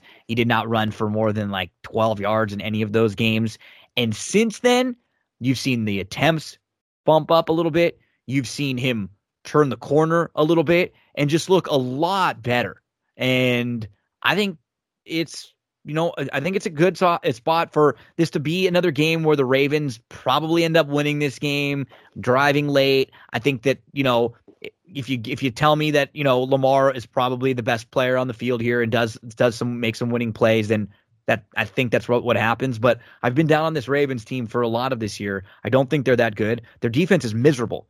Their defense is one of the worst defenses in the league based on DVOA metrics. They are number 25 overall. They're 24th against the pass. They're 15th against the rush. They're not good. They're living off of old, you know, eh, people still think this is a good Ravens defense. This team actually this year, and that's why I don't think they're that great. But but honestly, no, nobody's that great. So it's not like I'm talking down on them. They don't really do anything all that well. Offensively, they're fine. They're they're above average because Lamar gives them you know the the ability to make big plays on the margins and pick up long third downs and kind of do things that other teams can't do. But they're not great on defense. and they're not able to run the ball that much like they used to. They don't have the quality backs, and they don't have the offensive line anymore. I just don't think they're all that good, honestly. Um, I'm, I, I like I said, I locked it in at six, at four and a half. I probably wouldn't play it, but I still, I still think that Chicago keeps this game really close. To me, this game just has way too many questions. Lamar hasn't practiced the last two days because um, a non-COVID related illness, um, and then with the Bears keep as as much as everyone talks about Mack and what a great job he is and how he's like all this for the Bears defensive line. To Akiem Hicks. I mean, the Packers game flipped when Akiem Hicks went out with the with went out with the injury. Bears were actually winning that game. You and I were both on him, the plus four and a half in the money line, I think, I believe. And then he goes out. They're able to move the ball. Um, he he didn't practice. Roquan Smith didn't practice and Mack in practice. That's the Bears' three best players defending the run, and this Ravens team likes to run the ball. So for me, before I do anything, I need to know who the hell's playing. I mean, there's some key injuries on on both sides. On for some key guys for the Bears to stop the run, and I mean, this Ravens o- offense looks completely different if Lamar can't play. We uh, move along to we're going next. Uh, Texans Titans. Is that right? Oh yeah, yeah, so we got this game at 10. Titans are a 10 point favorite. Tell us a little bit about this one, Eric. I love the Texans here. Texans are coming off the bye. Tyrod came back from injury, didn't look right. I really feel like he needed that game, needed the bye. You know, he's got two weeks under his belt. Um, and then you look at this, he is 59% against the spread as a dog. Um, and then you look at the Titans. Titans have a lot of injuries. And the one thing that's kind of stood out to them is uh, Barkley got hurt for the Giants. Booker came in. He's not anywhere near Barkley's level, but he's at least a suitable replacement. McCaffrey goes down. Hubbard's not anywhere near McCaffrey, but he's a suitable replacement. Titans don't have any suitable replacement. Foreman's not it. Peterson's not a hit. Their their um quality of skill production goes dramatically down. Julio Jones is out. AJ Brown's a walking hamstring injury they just don't have many weapons at all. And I really just feel this is the game where all the injuries are going to start start to pile up, and it's just going to be a huge letdown spot. Uh, Vrabel, 42% against the spread as a favorite, 41% against the spread as a dog. This is a big number for an interdivisional game. I actually locked it in at the 10 and a half. And of course, I sprinkled on the money line. I just think this run that Tennessee's on I just think they're going to come back down to earth just because, you know what I mean? Like they've had so many big games. I just really feel this is going to be their letdown spot. Matt Ryan just threw one of the worst interceptions that you'll see. This is like, what are you doing, man? Oh goodness. Um, I, I, locked in the Texans at, at plus ten here. And so, then the Titans have the Patriots on deck. You know what I mean? Like this is a just this is a huge flat spot for the Titans. So I mean, you just gotta like the Texans here. I mean, there's no real X's and O's thing I can give you. Just situational spot and tight and Vrabel as a favorite and Taylor as a dog. I mean, that's the statistics say you got to play him. Well, the you know the Titans' defense has been excellent. You know their their defense is up to number twelve overall in DVOA. They're number nine passing defense, but the rushing defense is number twenty five. So I think Houston will try to run the ball here. You think of Tyrod trying to move the ball a little bit too with his legs, and I Tennessee you dig into their game. So we t- talked a little bit about that Saints game. It was 6 6 second quarter. Tannehill threw the bad interception on first and goal. It should have been Saints ball instead, roughing the passer. They get the opportunity to get the ball right back and they score. They lost to the Jets to fall to two and two. They beat the Jags by 18, beat Buffalo, Kansas City of 27 nothing at halftime. Came back from 14 nothing to beat the Colts, beat the Rams on the road. I mean, they're some their wins. But I mean, really, you, you they look good. Though, they look good. look at it though, like they beat the Colts because, and I was on the Colts game. Still stings. Me too. They were down fourteen nothing. That guy tears his ACL, falls to the ground, fumbles the ball. Yep. They beat the um the Bills because Josh Allen trips on going forward on fourth and short. Um. So yeah, like it's been impressive, but we can definitely pull Colts in, and let's not forget that two point play. I mean. Where was that penalty? I mean, the Saints got completely screwed that game. I and I hate blaming officials because I always feel that's kind of like a no, but they did cop out. They a did. cop out is a better, but like there is just some god awful calls, especially that roughing the passer. I mean, I would have, and I was I was on the Bears, and like I covered the game, but I mean, can Justin Fields get that call? Because Fields is getting hit in the back of the head, and he gets absolutely nothing. Tannehill gets a love tap, doesn't even go down, and it's a penalty. I mean, this really needs to be addressed just because there's so many millions of dollars now being thrown on these man. games. Yeah, I really think it needs to be like targeting is in college.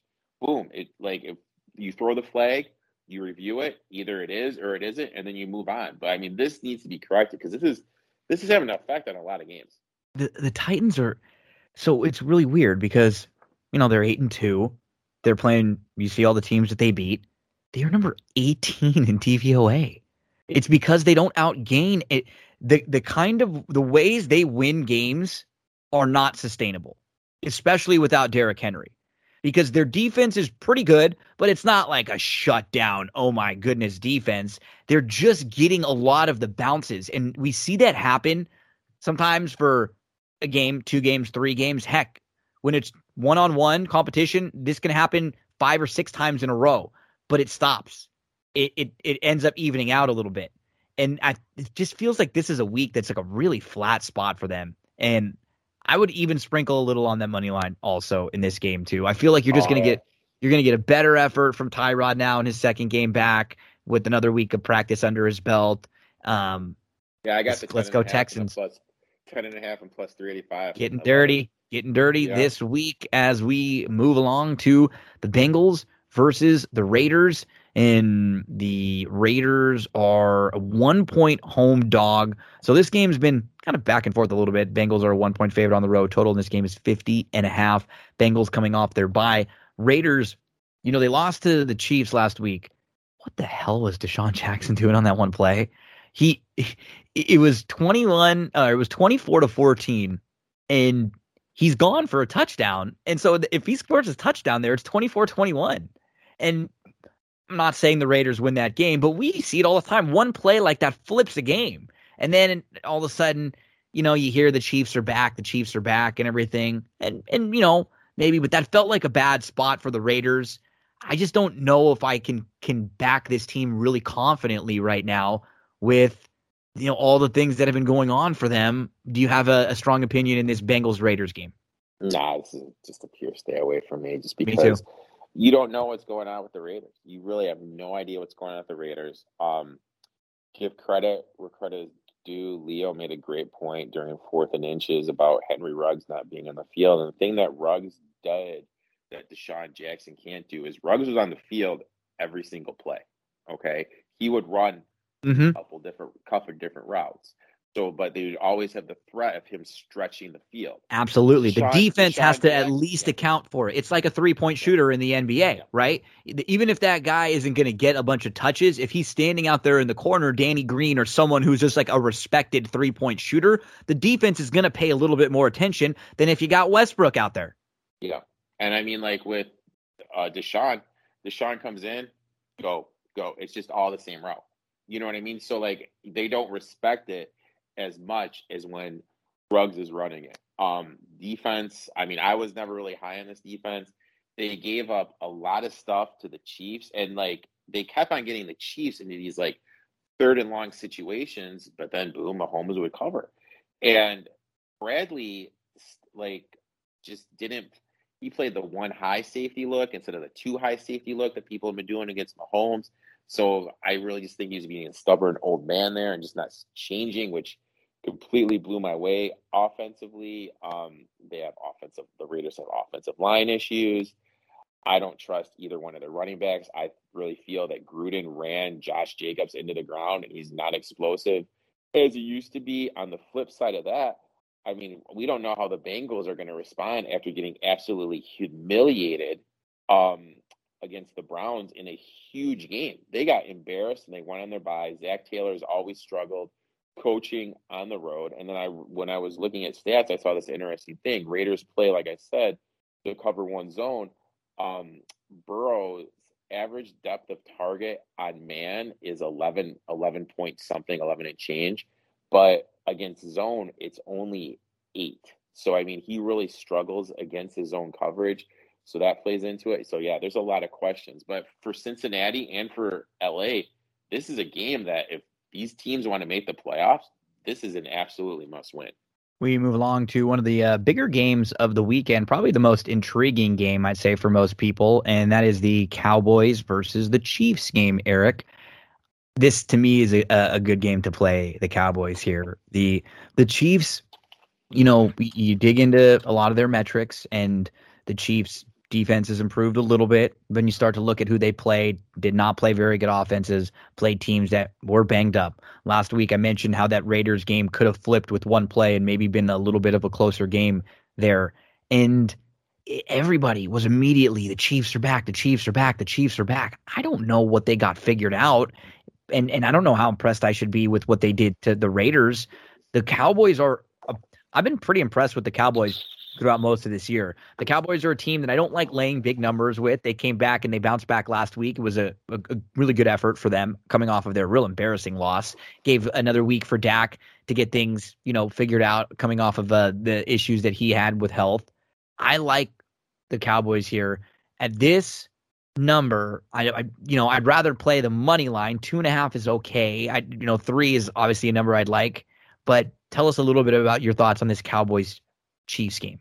This game's a stay away for me. Like I'm not gonna play either one because I have I have questions about both teams. I mean, I really question McCarthy, his clock management skills, and eventually that's to cost them a game. And I don't want to be invested in the Cowboys when it does, I will say this though that now with Gallup back and CeeDee moving into the slot, the offense looks way better. He looks way more explosive. In terms of the Chiefs, I'm like you. I'm not sipping the Kool Aid yet. I mean, they constantly got in third and long situations against the Raiders, but they were always able to convert. Is that because the offense has found its way, or was it because the Raiders weren't changing what has been working? Against Mahomes. It was awful. It was Bradley was stubborn, man. He was stubborn. You he didn't know he, what it is. Like, yeah. Did did he figure it out, or is did he just not change what he was doing to what everyone else is doing?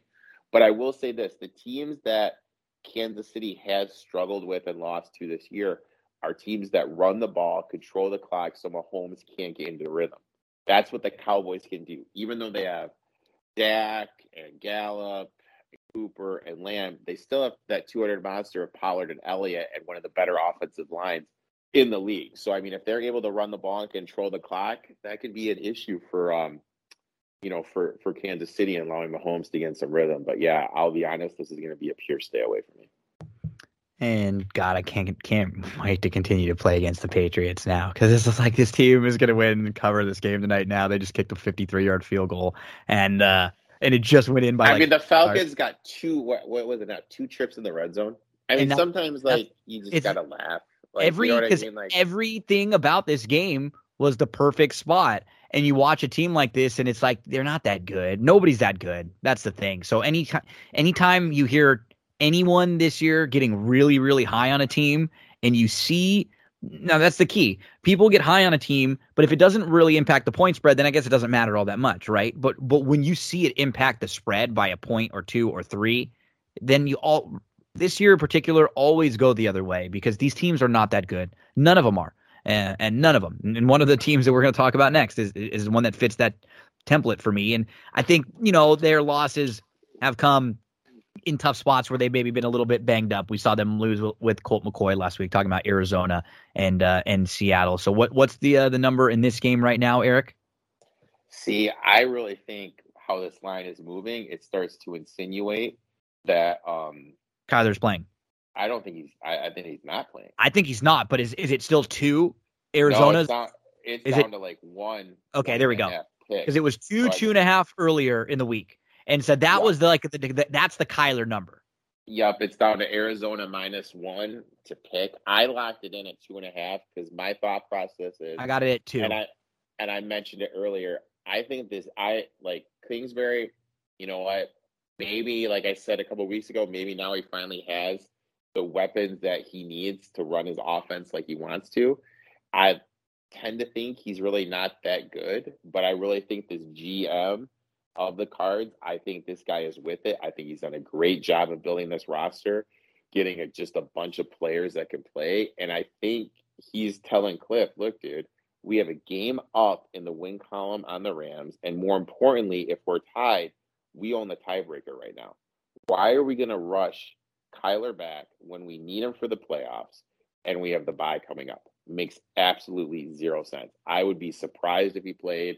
Because of that, I locked in the two and a half. And then also, when you just dig into the numbers, uh, Wilson, he's never lost three games in a row. So even when it's at this low of a number, I still like it. Um, Wilson and Carroll together are 61% against the spread after the loss. They are 67% against the spread as home dogs. And um, Carroll himself, even he's played with a shit ton of quarterbacks that have been just god awful quarterbacks in his coaching career between here the, the and the Patriots. 61% as a dog, 58% after a loss. This is just what Carroll does. Rounds them up after a loss. Home dog, short number, interdivisional. I like it. And um, did you did you see Metcalf in that last game against the um, uh, Packers? Yeah, yeah. Dude, is it just me or does this this guy got a little like rage in him, dude? He you does. know what I mean? Like, oh he yeah. like beforehand he was like out there without a shirt, flexing, catching balls, almost gets in a fist fight, tries to check back into the game. Like this this guy's got a little bent up frustration in him, man. like, jeez, but but yeah, I mean, also with the Cardinals, I mean, I they don't have Hudson, and Hudson is such a great center. He's one of the better centers in the league. Him being there to kind of set the table, get the offensive line set, playing in Seattle, making sure there's no silly false start penalties is huge. He's not there. And also the loss of JJ Watt. Like not having Watt there is allowing teams to double team Jones and preventing him from getting pressure. I just, yeah, I just like Seattle here. I like the spot. But with that being said, if you like Seattle here, you look at Seattle's schedule. They are plus 430 just to make the playoffs. And we need to remember there are seven teams right now in the playoffs. So there's going to be that team that and the bottom of the NFC ranker. is not good. The bottom of the Yeah. NFC, we're talking about the Panthers, the Falcons, who just lost right there. We're right there in the mix. The Vikings. We're not talking about good teams that are down there. The Saints Yeah. now with with what they've got left. And I mean, you look at their schedule right now. They have the Cardinals, okay, winnable game. Football team, winnable game. 49ers, winnable game. Texans, winnable game. They play at the Rams, okay? They could lose that game. They play the Bears, the Lions, and the Cardinals again. And who knows? That game is the end of the year. Maybe the Cardinals are in a position they're they're running stuff. Seattle could win out, or they could possibly only have one loss. So I mean, for me as a gambler, I am playing for this last playoff spot. I locked in Philadelphia at plus 500 a couple weeks ago on here. Last week I locked in the Panthers plus 1260 and now I'm knocking in the Seattle at plus 430. I have three great numbers for three teams that are going to be battling for that last playoff spot. So I mean, I love that number if you like Seattle here. I I just don't understand why they would play Kyler in this game. I don't understand. It there's a buy. There's you got a buy next week. You see everybody else around you towards the top. The Rams have lost, so even if you lose this game, you're still ahead of them because you you beat them straight up. If if that guy is not one thousand percent ready to go, you have no chance. You have no chance. I don't. Yeah, I just it just just makes zero sense. It makes No- absolutely zero sense, and that's why, like, I, that's why I think the line's moving like it, it is. It's at one and a half now, or pick them according to Betstamp. So I'd lock them in. I'd I'd even like Seattle here if they were laying like less than a field goal. To be honest with you. We get to the Steelers versus the Chargers. So this is Sunday night football. Now, uh, what number do you have this one at? This one's kind of fluctuated because we didn't know exactly what's going on with Big Ben. I think it was like six and a half, six, and we saw it go around down to like five, five and a half. Where do we have it now? Um, on my books, it is anywhere from six and a half to six. Okay. Um, yeah, I mean, we don't know what's going on with Big Big Ben. He's going to get COVID tested Saturday to see if he plays or he doesn't play. Um, Watt, huge question mark about Watt. Um, so we really just have a lot of questions around the Steelers about actually who's going to be playing. In terms of the Chargers, the one thing I noticed about the ga- last week's game is they just weren't going for it as much as they did. You know what I mean? Before Staley was being offense like aggressive, excuse me, going for it, and in a lot of those situations last week against the Vikings, he just wasn't doing that, and that really stood out for me. I don't know if he started reading the press clippings, like, "Hey, you know, I'm being crazy, going for it." or what. So that really stood out for me. Herbert hasn't looked right the past couple games, and I think that's because defenses have slowly started adjusting to him. So it's gonna be interesting to see because the Steelers defense is decent, is how he's gonna adjust to um to what the defense is doing against them. And then like I said, there's typical coaches that are great as dogs, and this is Mike Tomlin. Tomlin is 61, 60, excuse me, 67% against the spread as a dog, 63% as a road dog. And this is the number that stood out to me. Guess what his percentage is against the spread as a dog without Big Ben? Better, probably. 81%. Yep. I don't know if you remember, but you remember Duck Hodges? Oh yeah. Covered he covered a game with Hodges. With old Ducky. And he a few with Mason. I covered a few with Mason. And are you ready to get really blown away? Guess also who we covered a game with. You're Michael Vick. Oh Old my gosh. Wow. Vick played for the Steelers. He yeah, this is a Steeler spot, right? This really is. It is a huge Steelers spot. And I would love I would actually love the Steelers more if Big Ben doesn't play. As crazy as it sounds, I would love them more if Big Ben didn't play. Yeah, I think I'm staying away. Like I, I mean, I I might end up getting in on the Steelers. I like a lot of other games on the board, so I it just depends on sort of how my day is going because this is at night, so I probably end up doing it. But I'm not yeah, on the Chargers side here. Last week, like honestly, like like when we did fourth and inches, I said like, hey, if I shit the bed during the day, I'm probably going to be on the Raiders. But if the day goes good, it's probably going to be a pass for me. Thank God I did good during the day. I didn't have to sweat out the Monday night game. Just had to hope Darrel Williams got me some fantasy points, and I didn't because I would have lost that Raiders bet. But yeah, I'm probably going to be on the the um the Steelers here, especially if Big Ben doesn't go. And the Monday night football game, I don't really love this game. I mean, I wouldn't want, I definitely wouldn't want to lay the points with with a Tampa team that is not playing all that well right now. They're minus, is it 11, 11 and a half in that range still?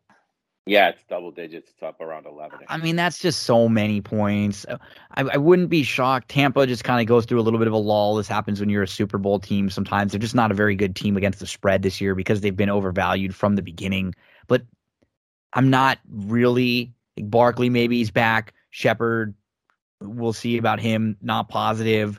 Like, I'm not laying it. If I had to pick this game, if I had to go one way or the other, I would go to the Giants. But I'm not they're coming off their bye. Teams this year coming off the bye are not playing well. Um, they're not sure. playing well against the spread. So that I think sometimes they're getting a little bit we kind of as betters or maybe giving them a little bit too much value.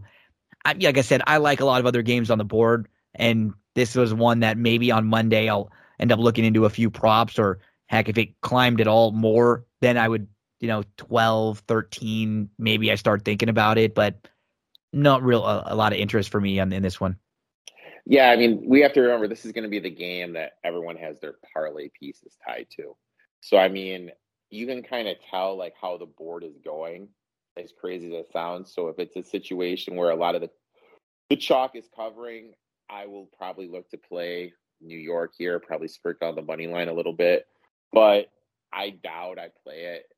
I'll be the same as you in case it gets up to this big number. Um, but I will say this: Danny Dimes on the road covers at uh, 70%, and he's 78% as a dog against the road. I mean, I don't know what it is about this kid, but he always plays better and covers on the road. Um, in terms of the Bucs, couple big things. I don't know what's going on with my boy Vita Vea. I mean, he went down on that last play when the football team scored, and he's the whole key to that defensive front in terms of stopping the run. So I don't know if he's going to play. They said that the game isn't really, uh, excuse me, they said that injury wasn't serious, but I don't know. I um the way practice goes now is Wednesday Wednesday's practice is completely irrelevant. Friday's practice is the one that matters. From what I saw, he didn't practice Wednesday, so that's something to keep an eye on. And then today, this whole crazy story with AB broke. Like his ex chef is saying that AB's girlfriend asked him to get a Johnson and Johnson card for him so he can say it was fact he was um, vaccinated. But then you dig into the story more. this guy is suing sued AB to get like ten grand for unpaid um unpaid wages, and then I guess like he lost the case or his lawyer or something happened where the lawyers didn't agree.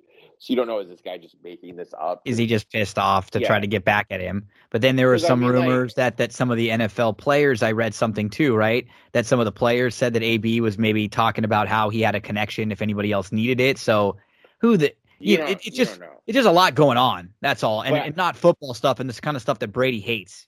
Oh yeah, but I mean, the, this is the thing to be, and it go like AB went to CMU where Mount Pleasant is. I grew up in Mount Pleasant, and I don't know what it was, but like my parents were AB. AB stayed at this house in a residential area, and he literally like shared a fence line with my with my parents. It was crazy, and like he was cool as shit to my fucking old man. My old man and him would like have a beer on the fence line and shoot the shit.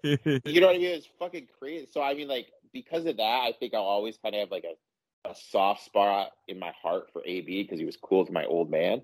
But um, yeah, I don't know. It like the whole thing is just is just crazy to me. You know what I mean? Like, you know, stories start coming out and we don't know like like what's true and what's not. So I I don't know. There just seems like a lot of shit going on. So to, to me, it's the Giants or just just to stay away. Or if you find some props you like, definitely lock in some props. You can join uh, me and Eric on Sunday morning for Fourth and Inches. A couple good uh, good weeks in a row where things have been going very very well over there, and we'll get all the last minute up to date information. We'll know all the injury stuff. We'll know what the last look at the lines uh, look like, and a lot of games on the board this week that we seem to be uh, on the same side, uh, which has generally been the uh, been the case most of the time. And what do you got coming up on on your podcast and with some of your stuff this weekend? I got a live stream going on uh, for some college plays tomorrow. Podcast. I'm gonna talk, give my two cents about what's wrong with the the Rams. Just talk about like a couple different betting angles I like to use in college basketball, and uh, to lay out some people uh, a DFS lineup. If you followed last week, cash games lineup completely cash, knocked it out of the park. So looking to continue that for uh, for this week. Eric, thank you so much, buddy, and uh, I'll touch uh, base with you again early in the week. We can figure out uh, when uh, when to record for next week with the Thanksgiving coming up. A couple Thanksgiving games uh, next week, and uh, just a little bit of a different schedule for NFL Week 12. But yeah, we a lot of lot of similarities, and you can join us again Sunday morning. We'll be back. We, it's funny. Some weeks we go a little longer. This week we got through it pretty quick. It wasn't didn't feel like we were like rushing or anything, but just got got through it a little got through it a little bit quicker than than we normally did, and uh, um, I think it's just the uh, the ebbs and flows of the uh, of the NFL season. So good luck, buddy, and I'll uh, I'll touch base with you again uh, if I don't before Sunday. We'll uh, we'll be talking Sunday morning. Sounds good, man. Talk then. Eric Eatough21 Sports. Give him a follow. Give him a, a follow on uh, all of the the platforms there, Instagram, social media. Check out the website there, as uh, you know where you can follow Eric, and you'll hear him each and every week here for all that great information. Don't go anywhere, folks. Still plenty more on That's What G Said. Good luck, Eric, this weekend and all of your plays. Big thanks to Eric again for always uh, helping us out. Make sure to give him a follow there. Check out all the great content that he puts out each and every week and we are going to put a few bucks into the stable duel contest this weekend. Let's talk about the uh, the lineup for stable duel on Friday, Saturday, and Sunday. So on Friday, there are games at Charles Town, Del Mar, Gulfstream, Penn National, and Golden Gate. Shore to Shore series, five bucks at Golden Gate with a thousand dollars in prizes. Gulfstream you can play for thirty-five bucks. Del Mar fifty and a hundred. Charles Town twenty-five. Penn National a hundred dollar game. Now remember, these are games that are based. They're like daily fantasy if you've ever played that DFS format, and by that I mean it's a horse racing contest. It's based all around the the tracks and the horses that are running every day at these particular tracks, but you're building your lineup in the salary cap format. So you can't just pick the chalk, the heavy favorite in every single race. You have to have a lineup that's fits the $50,000. You're paying for horses based off their morning line. So you have to really handicap. You have to dig deep in here. You can't just play a, a pick four favorite, favorite, favorite, favorite all the way through. That's not how this works.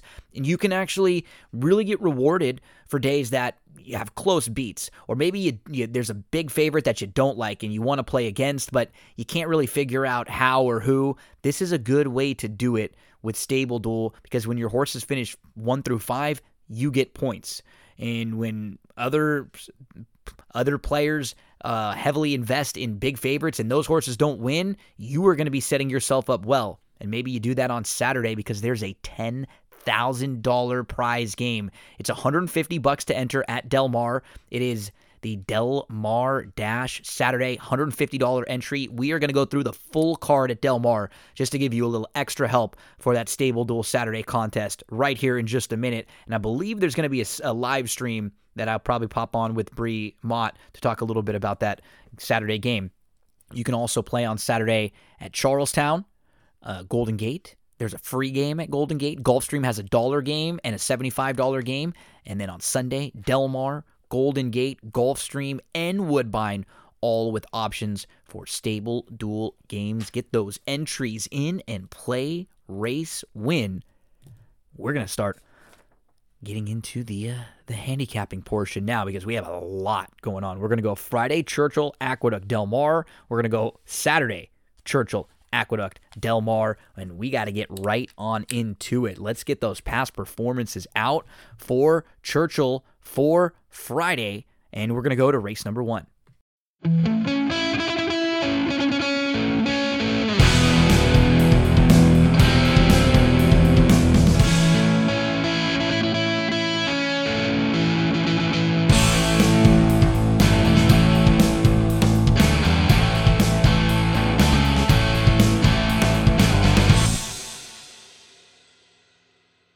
Okay, we'll start out in the opener. We've got maiden $50,000 claimers here. We're looking at Churchill. We are looking at Friday, November the 19th.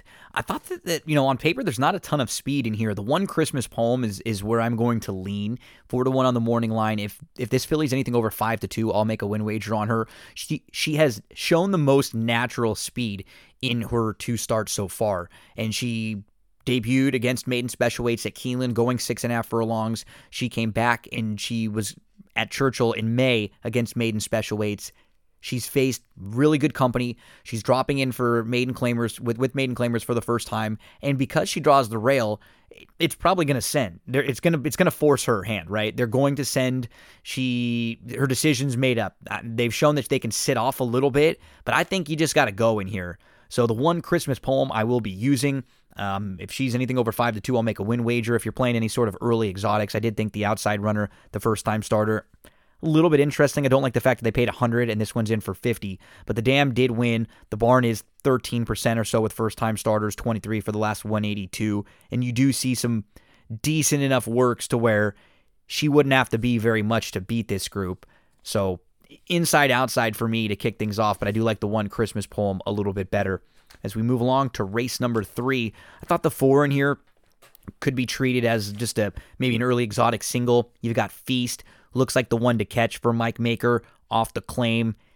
Just doesn't have a ton of other pace opposition in here. And this one is actually cutting back from a mile. He has shown the ability to flash sprint speed, though.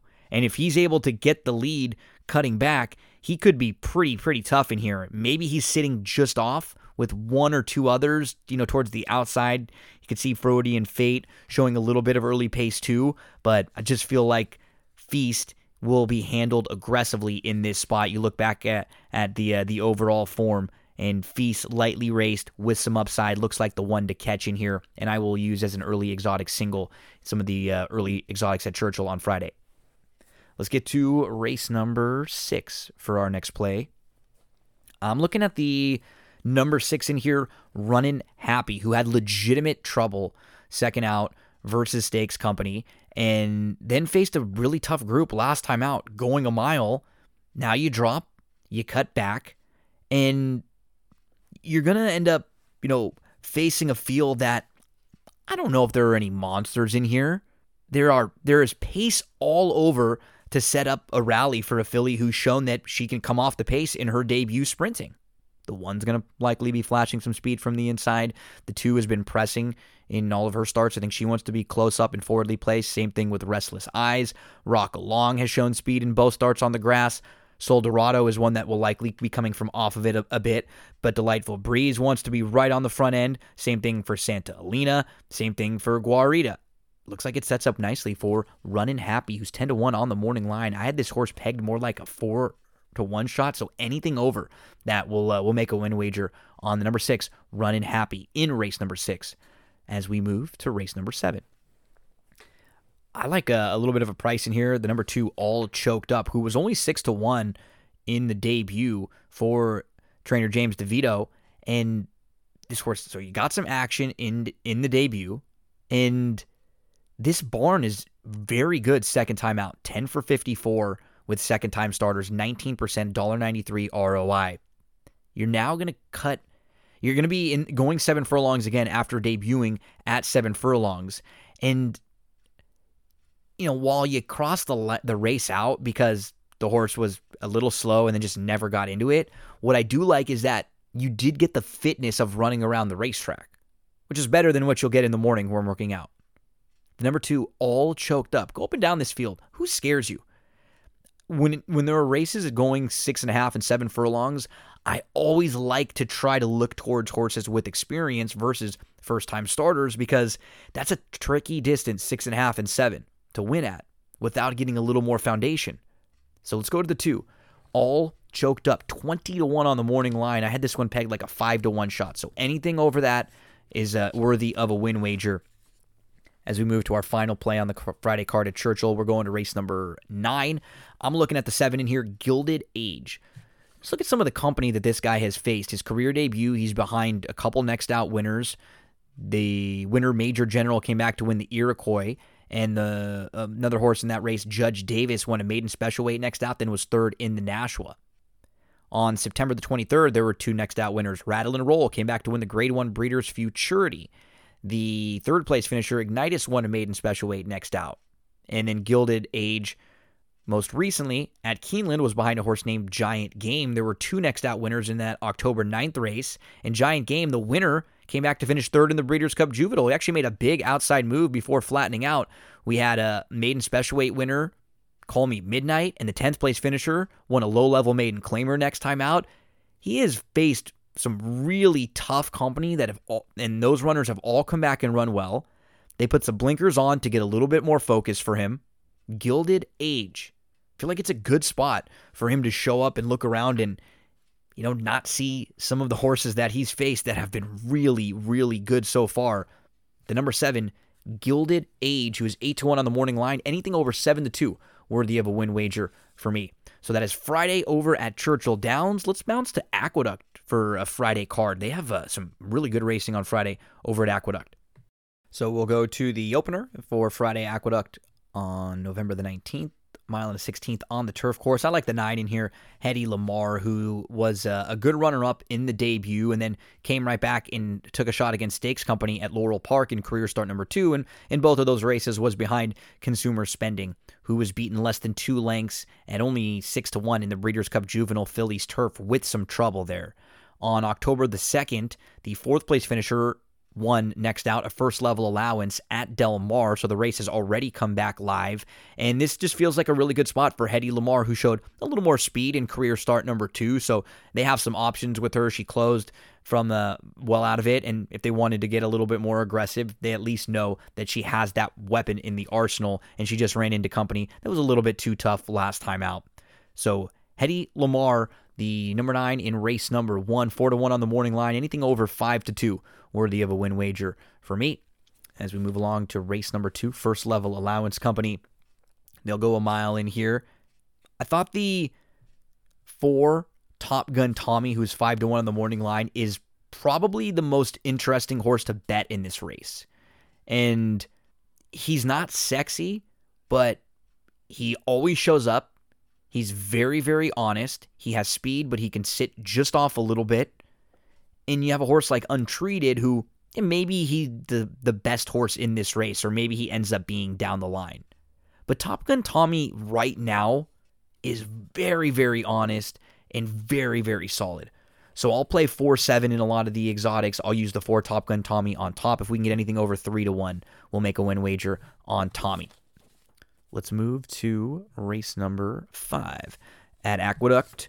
Another first level allowance. This one going six furlongs on the turf course here. A couple horses that I mean they're kind of obvious. The seven and the eight. Just kind of keep an eye on them from from a price perspective because I'll probably single the nine right off the bat, and I would try to close with the seven and the eight here. Messidor, who had legitimate trouble in the last two. The seven, Ogotten Girl, she's been excellent in her turf sprints. This is a second time against winners. She def- she deserves to be favored in here. She's the fastest on paper, so nothing too cute or too outside the box. But maybe we get a single home early in the first. We can get top going gun Tommy home there too, and then I would just look to seven and eight in the fifth race to build exotics around. We'd you know we'd want around five to two if you're trying to play anything to win on uh, Oh God a Girl. In race number seven, we have our next play. It's going to be a maiden special weight group mile and a 16th on the turf course here. I thought the nine Skims was a, a, really nice horse to, to give a look to in here.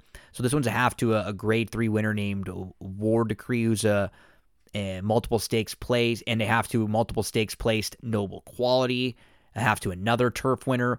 She was close up early on in her debut, and she was kind of tucked in inside, eighth, five lengths off, but she was in tight down inside, and she was you know saving ground and was starting to stretch her legs late once she got a little bit of room.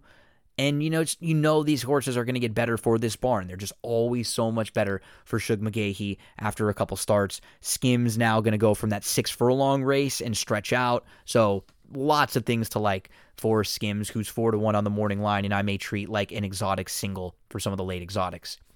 As we move to the ninth race, uh, optional 80 non two claimer going a mile and three sixteenths.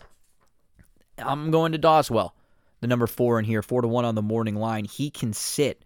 He got caught up on the pace last time out, but if he can just sit second in here, that is a winning type trip for him. Doswell who had not run from January to October. So you, coming off of that race in in October, you had to feel like he was going to get a little bit tired and, and need that race a little bit. He should be a lot better, a lot fitter in here. Doswell, who generally gives a really good account of himself, he just he has run you know some underneath some minor award good efforts but but finished second or third with you know some kind of questionable rides or trips hope we get a better one and uh Doswell gets the trip here on Friday at Aqueduct, the number four in race number nine. So that is Friday over at Aqueduct. We're going to head to Del Mar next for a little more Friday action. Del Mar Friday, we go to race number one, and we have a group of maiden specials going five furlongs on the turf course here. Three year old fillies. I like the five Lady Macarena. Just put a line through that last effort on May the 1st. Take a look at the sprints prior to that. So the February 7th debut was very good when finishing second. And then on March the 21st, you end up going six and a half furlongs. It's a little bit too far. You're up close and then you fade in a race that's come back live. Career start number three, you lose to Xmas Surprise, who beat you uh, on March the 21st, also, and you have a tough start, and then you, you're sent to the bench for a while. We know she can fire big off the bench. The number five, Lady Macarena, is four to one on the morning line. Anything over five to two will make a win wager there. In the second, I'd probably just single California Kook if you're playing race, you know, early exotics and an early pick five. That's a, a chalk in there. In a race where you'll probably have two or three get similar amounts of money, but it does feel like California Kook dirt form is very nice. Can sit behind the uh, the top two to her outside, who will, will probably end up going uh, to the lead early. In the sixth and seventh race, got a couple horses to look at. So the sixth race, twenty five thousand dollar claimers. They're going to travel a mile on the turf course here. French Getaway, I will be using in some underneath exotics. He's oh over his last 13, but most of these have similar type form, and he's going to get a better trip and he can pass horses. So I think it's a it's a good spot for him. But the horse I like the most is Absolute Unit, who was claimed by Maker, took a shot against Better in a 50 starter allowance, and, and, and was protected there. Should have plenty of pace to chase in here after trying tougher on the off the claim last time out in a race that C Falls won gate to wire. Absolute Unit Top selection for me in here, the number eight. If we can get anything around four to one or so, that's fair off a horse who's eight to one on the morning line. We'll use along with the the five French Getaway and the nine Sterling Drive, who's 0 for the last 18, but another one who fits based on class. He's faced a lot better throughout the bulk of those races where he has not been winning as much. And this is not the strongest group in the world. It's contentious, but there are no monsters in here. Moving along to the seventh race, final play on the Friday card at Del Mar. Calbred, first level allowance, optional 20s, going six and a half furlongs. And that's the key for me. The six and a half furlong distance here. That's why I'm looking to Christie's Tiger, the number two, who's cutting back off of the mile try. Two starts back, did go six and a half furlongs in a similar spot, was just really, really wide. I just didn't love the trips in either of the last two was chasing lone speed last time out chased lone speed on september the 2nd there were two next out winners coming out of that race this is a, a filly who's proven at six and a half on dirt and turf, and there is lots of pace in here to chase with Saturday Heist drawing the rail. Rain Diva is quick. Delta Wind is going to be forwardly placed. Big Summer will be more likely pressing, as will Lila at the beach. Cassie Bell, a little more off the pace too, uh, but at least two to three that are going to be pushing it here early on and should set up nicely for Christie's Tiger at six and a half. So that is Friday racing for Churchill Aqueduct and for Del Mar. We're going to bounce on over and talk Saturday racing in just a moment. Before we do, let's talk some CERA Candles. So you want to set the mood. You're looking for something all natural. Soy wax, non-toxic, baby. Scents for every season. Now don't be afraid, baby. Just spell it out.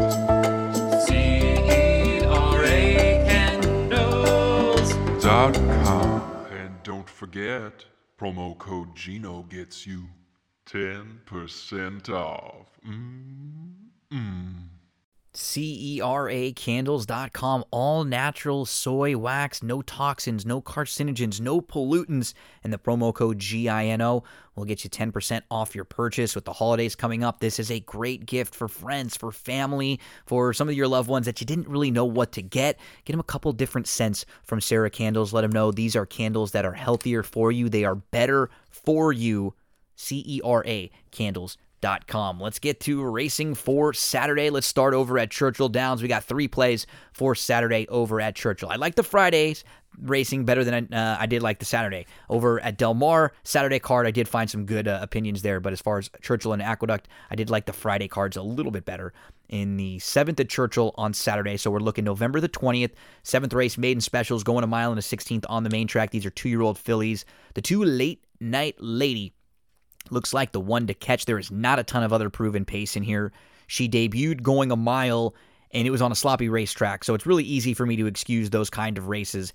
And in particular, it was a loaded race. The the race has come back live. The winner Sandstone came back to win the Rags to Riches Stakes next out by 10 with a 90 uh, with an 88 Beyer speed figure and Secret Oath the one in uh, maiden special weight next time out.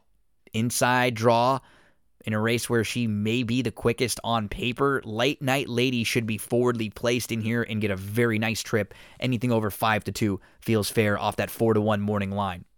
In the ninth race, another horse who's a, a 4 to 1 shot on the morning line, but we felt like that was probably a little bit too high. So if we can get anything over 5 to 2, we'll look at Tulane Trist, who we want to sit off the pace a bit. She's cutting back from, or he's cutting back from seven furlongs to six furlongs.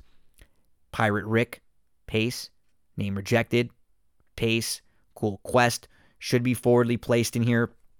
Gulfstream Way, another one who's going to be forwardly placed in here. Tulane Trist will go second start off the bench. You're going to get the cutback now. Was close up, was in between horses, was right off the leader, and that was when fresh off a four and a half month break. So hopefully they can get her to, re- or I keep saying her, hopefully they can get him to relax a little bit more. He should be able to sit off a bit more, but they got another really fast work into him. So they, they, he is doing really well, but his best races have been when sitting. I hope they choose those tactics again, like we saw earlier on in his career. Heck, his, you know, his last two races are poor. One of them was in the grade one Woody Stephens behind Drain the Clock and Jackie's Warrior. He's, he's run into some nice horses. It's a good spot for Tulane Trist. The number seven, anything around five to two feels fair. And we move along to our final play on Saturday over at Churchill. It's going to be in the Chilukki, the grade three Chilukki. I did think the four Miss Bigley. This doesn't feel like the strongest graded stakes race in the world, and Miss Bigley is coming out of a grade two behind Private Mission, who is a quality animal. Miss Bigley was close up and and should be was a couple lengths out of that. It should be close up in here. She kind of has that style where she just got a little outrun by a faster horse. Normally she has a pretty good cruising speed. She's proven at Churchill. There are no monsters in here and there's not a ton of early pace, which means she should be right in the mix. The number four, Miss Bigley, three to one on the morning line. We'll treat her like a late exotic single there at Churchill over on Saturday. Let's bounce from Churchill to Aqueduct for Saturday. November the 20th, Aqueduct. We're going to look at races six, seven, and nine. So get those past performances out as we flip to race number six. And I'm going to be looking at the number five in here, Mr. Phil. We have a second level allowance, optional 86 furlongs on the main track here. Mr. Phil is going to get back to Ortiz, and Jose Ortiz has shown just much more aggressive tactics aboard Mr. Phil. Look at how much better he was when, you know, handled that way, when getting aggressive. And, you know, looking at this field, Coast Basis, Cost Basis, the number two, who has defeated Mr. Phil in recent races, has outfinished him. Mr. Phil is faster when asked, and I hope they ask him today. That's the way I'm playing this race, hoping that Mr. Phil gets aggressive with Ortiz jumping back aboard. He ran into some tough fields recently, and he just, you know, he did have some trouble last time. He wasn't able to get out and show the kind of speed that he wants to. Mr. Phil, big jock upgrade. Anything around five, four, you know, four to one is where I would draw the line. Five is what I'd like. He's six to one on the morning line. As we move to the seventh race, we've got maiden special weights going seven furlongs in here. These are two year olds. And I'm looking to Life is Great. Not Life is Good, not your Breeders' Cup winner. This is Life is Great, who he's been pretty consistent. His debut, it's a good effort behind Hayoka, comes right back out of that race to win. He's only beaten a half length after showing speed. Comes back, hooks a, a, muddy racetrack in career start number two, so you can put a line right through it. Career start number three against maiden specials at six and a half, just misses at five to one. Then stretches out. They go a mile and a sixteenth last time out, and it was just a little bit too far. Now you cut back from the mile and a sixteenth to seven furlongs. He has shown legitimate sprint speed, tossed the race in the slop, proven that he can sit and pass horses. We saw him do it two starts back. Tried the route, showed a little bit of route speed. Now you cut back to the elongated sprint. I love a lot of the angles here for the number 11. Life is great, who is 12 to 1 on the morning line. If we can get anything around 5, I think that's very fair. Moving along to the ninth race at Aqueduct and looking at the number 3, Soldier Rising. This is the grade 2 Red Smith. They'll be going long on the turf in here, mile and three eighths on the turf course. Soldier Rising is going to stretch back out after going a mile and an eighth, which just is a little bit too short for him. He was a step slow. He tried to get over, but he got forced and floated four wide into the turn. He had to settle 10th, about 12 lengths off. And the winner of that race was third and about six to seven lengths ahead of this guy. The top three finishers in that race were 3 1 2 early. There was just no movement. Look at who he ran into in back to back starts, uh, his first two starts in, in the U.S. State of Rest, who came out of that race to win the Grade One Group One Cox Plate next out, and then Yibir won the Breeders' Cup Turf. Soldier Rising. We'll go uh, with Ortiz again. He's five to one on the morning line. Seven to two was the line we have for Soldier Rising in order to make a, a wager there. So that is Saturday over at Aqueduct. Let's head to Del Mar for Saturday. Saturday, Del Mar. Don't forget about that big stable duel contest. The Del Mar Dash, $10,000 in prizes. Costs you 150 bucks to enter. And if you need any help, just shoot me a message. I'd be happy to help you, talk you through the process of building your lineup, or give you some some uh, tips as we will right now as we go through the full card for Del Mar. Race number one on November the 20th. Five furlongs on the turf course. The four encroachment will likely be my play. Four to one in the morning line. This guy battled going really fast early on. He got the lead, but he couldn't cross over. He kind of took a weird step when they went over the dirt. Didn't seem like he loved crossing over the dirt. And he got a little pressure up the inside. Now you get the cutback, a little more experience. Second start on the turf course here for the number four, encroachment. So four for me. The number nine dance company. The Dam was a multiple grade one winner. There's not a ton of direct turf, but Uncle Mo has been pretty good with a lot of the turf starters there. So wouldn't be shocked to see the nine run well. But at four to one, I will use the number four encroachment. I'd probably use both of them in early exotics. I'd play encroachment if you can get anything around five to two or so there. And in a stable duel situation, will cost you seven thousand off the four to one morning line. Race number two, 16 claimers going a mile on the main. I like the five builder in here a little bit. Look at some of his recent form. So builder hasn't run on the dirt in a while, but the last time we saw him on the dirt, he beat a group at Pleasanton, optional 62 non twos On October the 3rd, we saw him going a mile in the turf in a 12 5 starter allowance that has produced two next out winners. The winner won a 30000 claimer next out. Sixth place finisher won a $20,000 claimer next time out. Builder had a good start. He went right to the lead, but he got pressed from a couple others. He backed out of it, and then he got floated wide into the turn. He really kept trying hard all the way, even though the race wasn't necessary. He didn't get the the most beneficial trip. He was up close and he kept trying. He's proven on the dirt. He's a little bit sneaky in this spot. Builder, who is six to one on the morning line. If we can get anything around seven to two, we'll make a win wager on Builder, and definitely a good horse to use in your stable duel lineups. We move to race number three.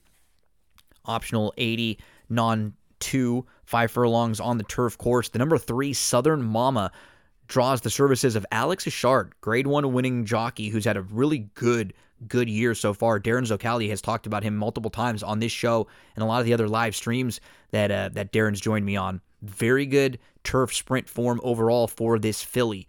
She found the six and a half at Kentucky Downs just a little bit too far, maybe a little bit too deep, but the five furlong layout seems perfect for her. Five and a half last time. She was close up inside. She was never more than two, two and a half off. She was traveling really well in third. She was just behind the top two at the top of the lane, and she moved inside. She took the lead. She had a half length lead in the stretch, and she just got snapped on the wire. A slightly different timed ride, or just a, a slightly shorter trip. She wins that race in a tough spot at Keeneland at 41 to 1. This is not that difficult of a spot. And she'll need a little bit help, a little bit of help on the front end. She just needs trickle in and zero tolerance to push one another. And this is a quality filly. The number three, Southern Mama, with a quality pilot aboard. As we move along to race number four, we've got Calbred maiden 50 claimers in here, five and a half furlongs on the main track. The number six is going to be the horse who I lean towards in here. The the four, we are not bad people probably are when you when you have to say it that way. The two head for business, flashing a little bit of speed, you'll imagine. But the six Soto Capo tossed the turf races on September the 24th at Los Alamitos was in fact behind head for business, but got squeezed back out of a spot in between horses and then was looming up at the top of the lane and tried to move in between, had to slightly take up and alter course. Now you add the blinkers. You go back to the dirt. That was two starts back. You, you cut back. I think they're trying to get a little more speed into him too, based on some of the workouts that you see in the morning. I wouldn't be shocked to see this one sitting a lot closer and show up with a good effort. The number six, Soto Capo, in race number four. As we move along to race number five at Del Mar, maiden special weights, going a mile and a 16th on the turf course. I love the one in here, Flint Stroll, who showed some ability in both start number one, and then in career start number two was actually very good when finishing third behind Rombauer, your Preakness winner. And that was back in July of 2020. So Flint Stroll didn't race from July of 2020 to October of 2021. We're talking about 14 plus months there. And it was a race that he had to need. He had a fine start, but he was taken back to last. He was about 10 lengths off and he was in the two path. He started to move. He was eight wide at the top of the lane. He lost so, so much ground. He angled widest of all. He really, really got going late. And that was his first start since July of 2020. You're going to go second start off the bench. You're going to go second start at three. And you're going to go second start over this Del Mar turf course now, stretching back from sixth to a mile. I think Flint Stroll will be able to sit closer, not have to come from as far back, and that will keep him out of trouble and and give him a little bit of a smoother trip. The number one, Flint Stroll, he's eight to one on the morning line. A great stable duel play because I, think he'll get bet down a little bit. Anything around four to one feels fair on that one. As we move to race number six at Del Mar, maiden special weight, six and a half furlongs the distance. I'm looking at the number two, Little Laura in here. Was a, a bit slow on the inside, was back to 11th of 12, was about 10 lengths off, was in the two path, and the top seven were really bunched up. They were all within three lengths of each other. And little Laura angled to the outside at the top of the lane. This gal ended up going about seven wide. She was bumped. She bumped the rival at the top of the lane. She was on the left lead. She ends up just missing third. She showed some ability, but she was a little green, which means there's upside there. Little Laura hooks a couple uh, nice runners in here, but maybe the Baffert and I got Gal. I got a gal will end up hooking up on showing a little speed. The six and a half could set up nicely for little Lara. As we move along to race number seven, a 50 starter allowance mile and a 16th on the turf course here. I love the six East Rand, who I played last time and just got a brutal, brutal trip. And I'm not surprised to see a jock change because this guy was not asked at all at the start. Even after a really good natural beginning, he settled fifth. He was four lengths off and he was in a great spot and then they just he kind of let himself get pinned in between horses. He gets shuffled back. He ends up losing two plus lengths. He gets stuck inside in a bad spot multiple times. He still has run. He's still trying to go outside, then to the inside again. Nowhere to go late. Really, really tight down on the inside, up on heels. The number six, East Rand, who is 12 to 1 on the morning line, is not going to cost him much at all in stable duel and I will be using this horse in all exotics, playing this one to win if we can get anything over six to one. The grade three native diver mile and an eighth is the eighth race at Del Mar on Saturday. The five Azul Coast was just not really asked for, uh, you know, the type of trip that he needed to win. It felt like they were worried about floating somebody else wide in that awesome again, but he is proven he can sit. And if you're playing him off his two back race, I think you're going to get that type of effort again in here with Pratt jumping back aboard. The number five in race number eight. That is the grade three native diver to close things out at Del Mar on Saturday. Maiden $20,000 claimers going five and a half furlongs.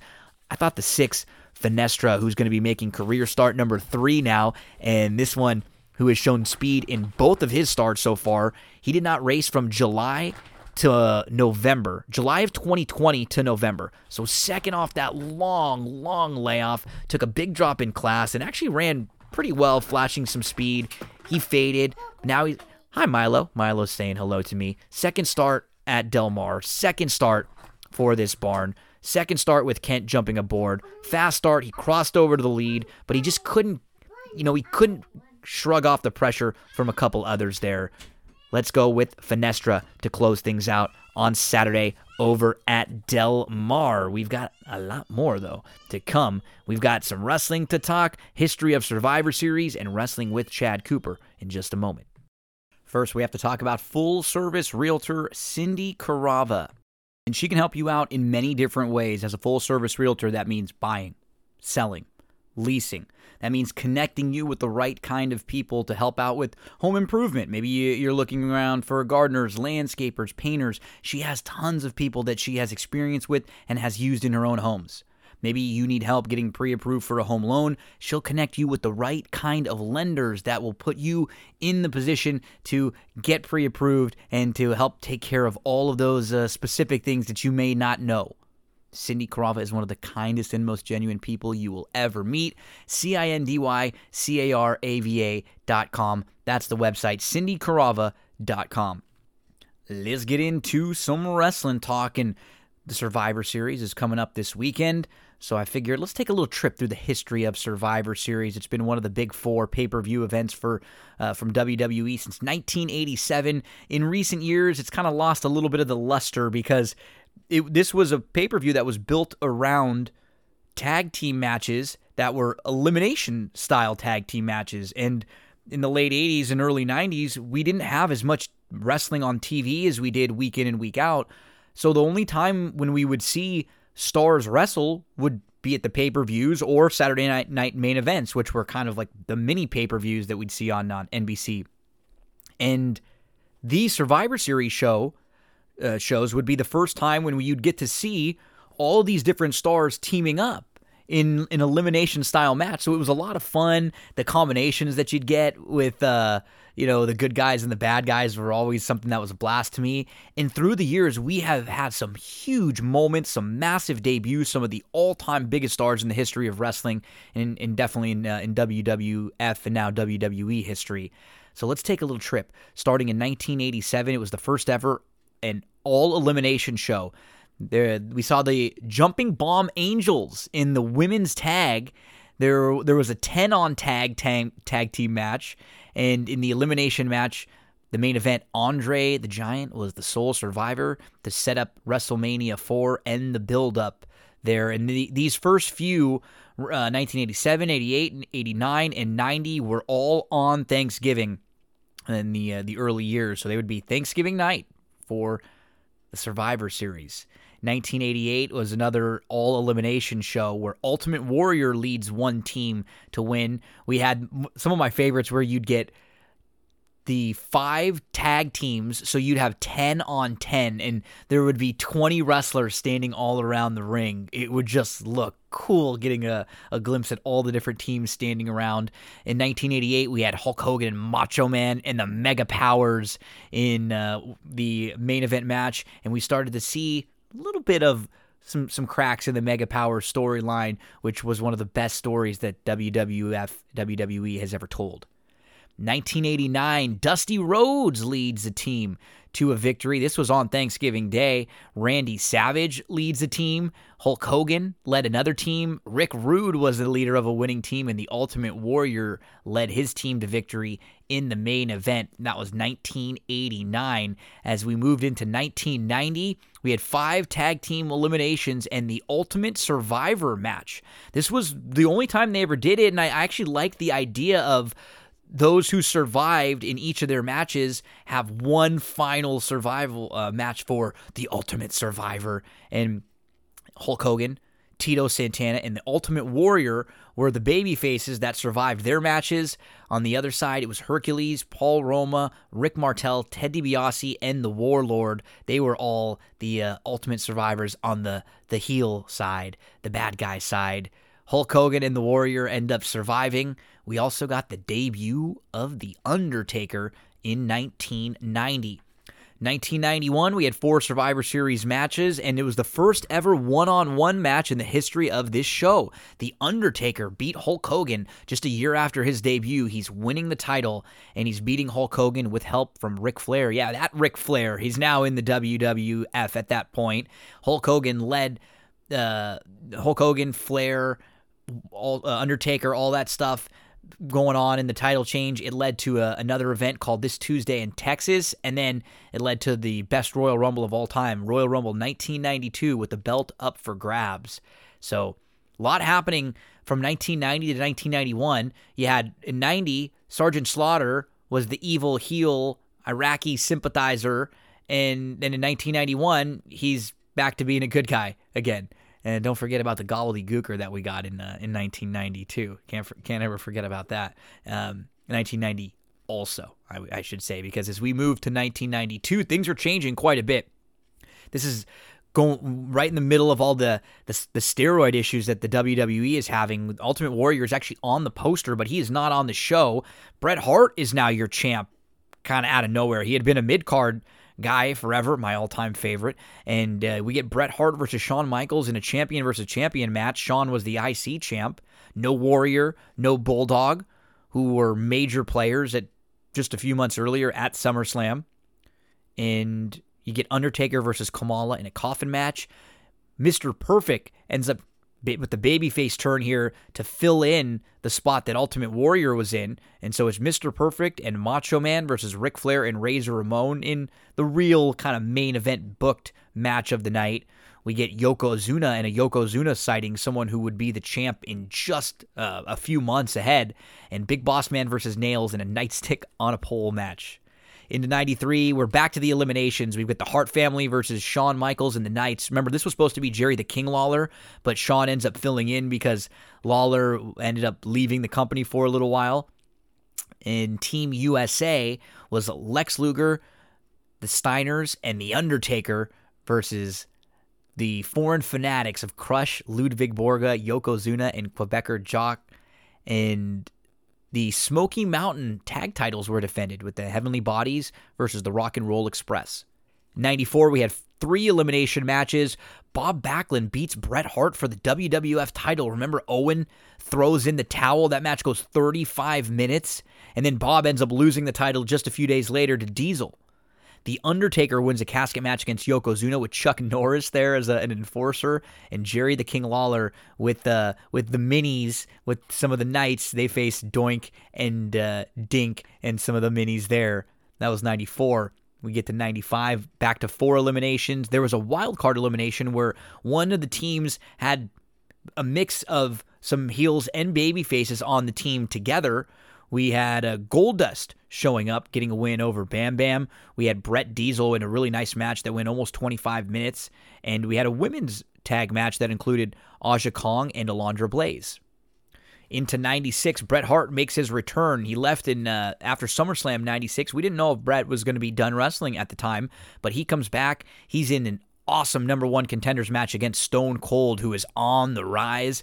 We get Sid beating Shawn Michaels for the title. Sid was over, Sid was hot, and we get the debut of The Rock. There were four Survivor Series matches, and The Rock was the sole survivor in a match that included Lawler, Goldust, Triple H, Jake the Snake, and Crush. And you could tell right away they were high on The Rock. We had an Undertaker Mankind match uh, with Paul Bearer in a shark cage. And we saw fake Diesel and Razor Ramon as Razor and Diesel had made their way over to WCW, but they were still using the likenesses of uh, of those characters as Kevin Nash and Scott Hall were now in WCW, not Razor and Diesel. They were still here. 1997, one of the most infamous wrestling events of all time, the Montreal Screwjob, Bret Hart and Shawn Michaels, the night where we uh, we had the big Vince McMahon heel turn, really, where Earl Hebner calls for the bell and they end the match early, and the title was taken from Bret and given to Shawn, and that was the last night we saw Bret in the WWF for, thir- was it 13 years? It was 2010, I think maybe a little earlier than that. Yeah, definitely uh, years. As Stone Cold won the IC title versus Owen, we had four Survivor Series matches on the card that night. Kane beats Mankind. Kane had just debuted at, uh, at Bad Blood, Hell in a Cell, uh, not uh, just a what a month earlier. In 1998, it was the Deadliest Game tournament. This ended up being the first Survivor Series with no elimination matches. Undertaker, Kane, Ken Shamrock, The Rock, Stone Cold, Al Snow, Mankind were all in the Deadliest Game tournament. The final four The Undertaker, The Rock, Stone Cold, and Mankind. The Rock versus Mankind in the final. And the turn there by Vince McMahon, they were playing off of Survivor Series the year before. They screwed Mankind out of the title, and The Rock ends up winning.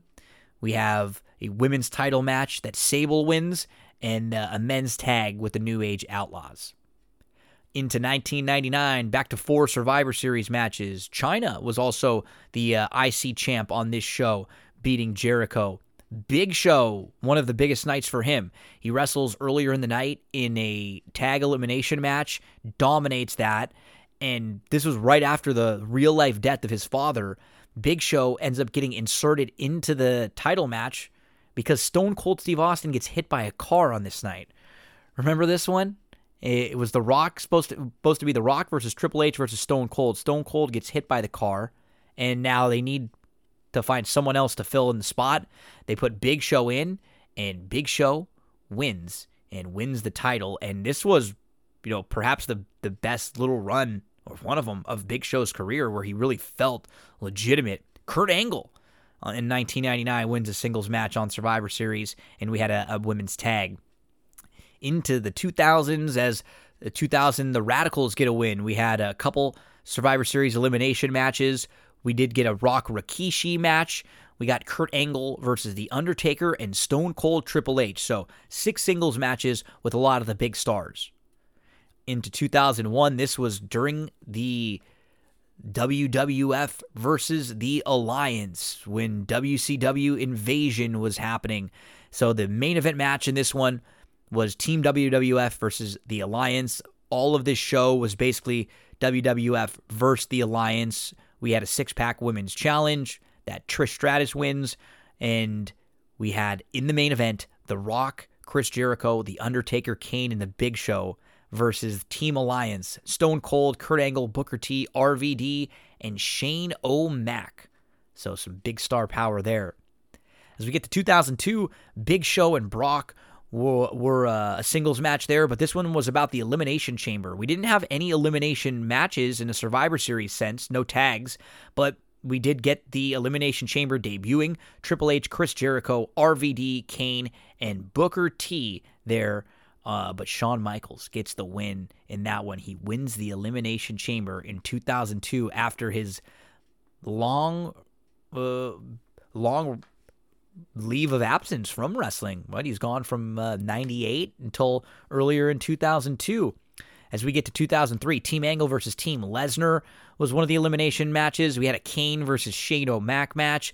We had Team Bischoff versus Team Austin for control of Raw. This is where we started getting a lot of the Raw SmackDown stuff. We started getting some brand, you know, versus brand type stuff here. Vince versus Undertaker in a buried alive match, and Goldberg beats Triple H for the World Heavyweight title into 2004. One of the uh, highlights here was Team Guerrero with Eddie, Big Show, John Cena, and RVD versus Kurt Angle, Carlito, Jindrak, and Luther Reigns.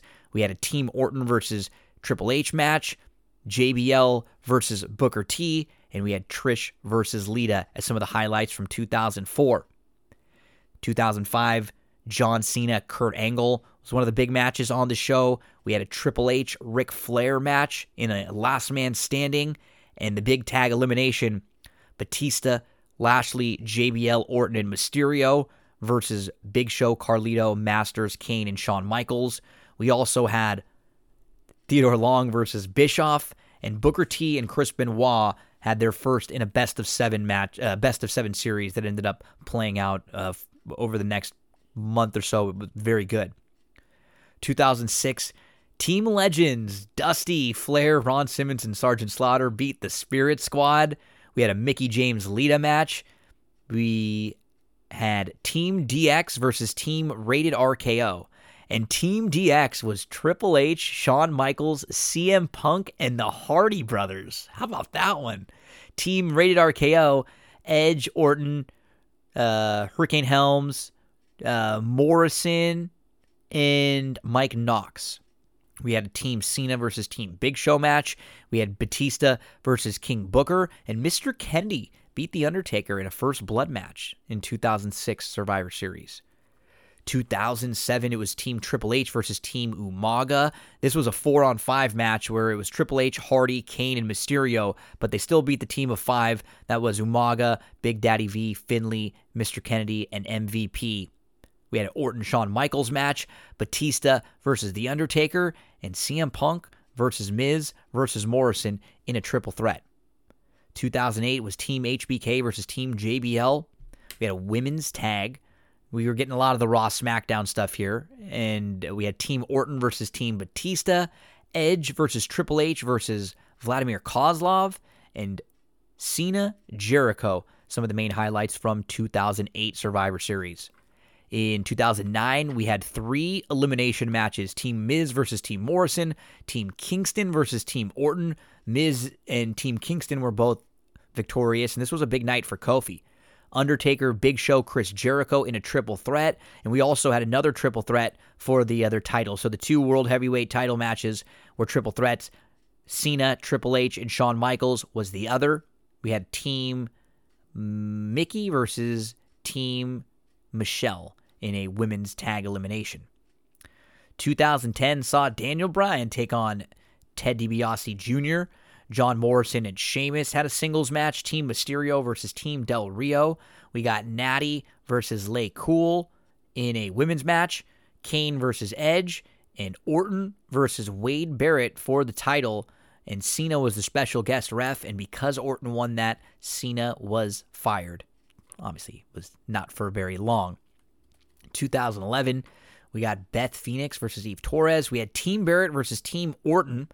We had Big Show Mark Henry, Punk versus Del Rio. This is when Punk began his over year long title reign. And Cena versus The Rock, or Cena and The Rock on a tag team versus The Miz and R Truth. This was The Rock's first match back since 2004.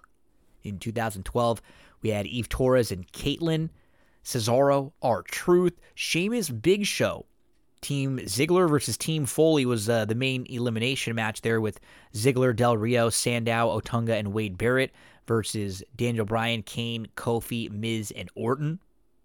We had the Punk, Cena, Ryback triple threat match for the title. Punk was able to retain and now was champ for over a year, and the Shield debuted in the main event with the triple power bomb to Ryback, helping Punk retain his title. But they never really followed up on the involvement with Punk. They just kind of had a loose sort of involvement at the beginning. 2013, a year later, the Shield and the Real Americans team up to beat Cody, Goldust, Ray, and the Usos. We had two Survivor Series matches. We had a seven on seven women's Survivor Series match. Big E versus Kurt Axel was on the undercard. Mark Henry versus Ryback. John Cena versus Del Rio. And we had CM Punk and Daniel Bryan versus the Wyatt family. Also had an Orton Big Show match. 2014, the Mizdow and Miz, Mizdow and Miz win. We got Bray Wyatt versus Ambrose. We had Adam Rose and the Bunny. And then we had Team Cena versus Team Authority. This was the debut of Sting. Team Cena with Cena, Ziggler, Rowan, Big Show, and Ryback.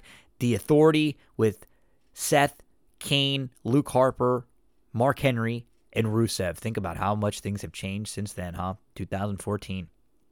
And the debut of Sting on WWF TV, WWE TV, going back and forth, right? Because you think Sting, you think WCW, WWF at the time. But yeah, he showed up on WWE TV for the first time 2014. 2015, Sheamus wins the World Heavyweight title after a Money in the Bank cash in on Roman. Roman had to win two tournament matches earlier in the night.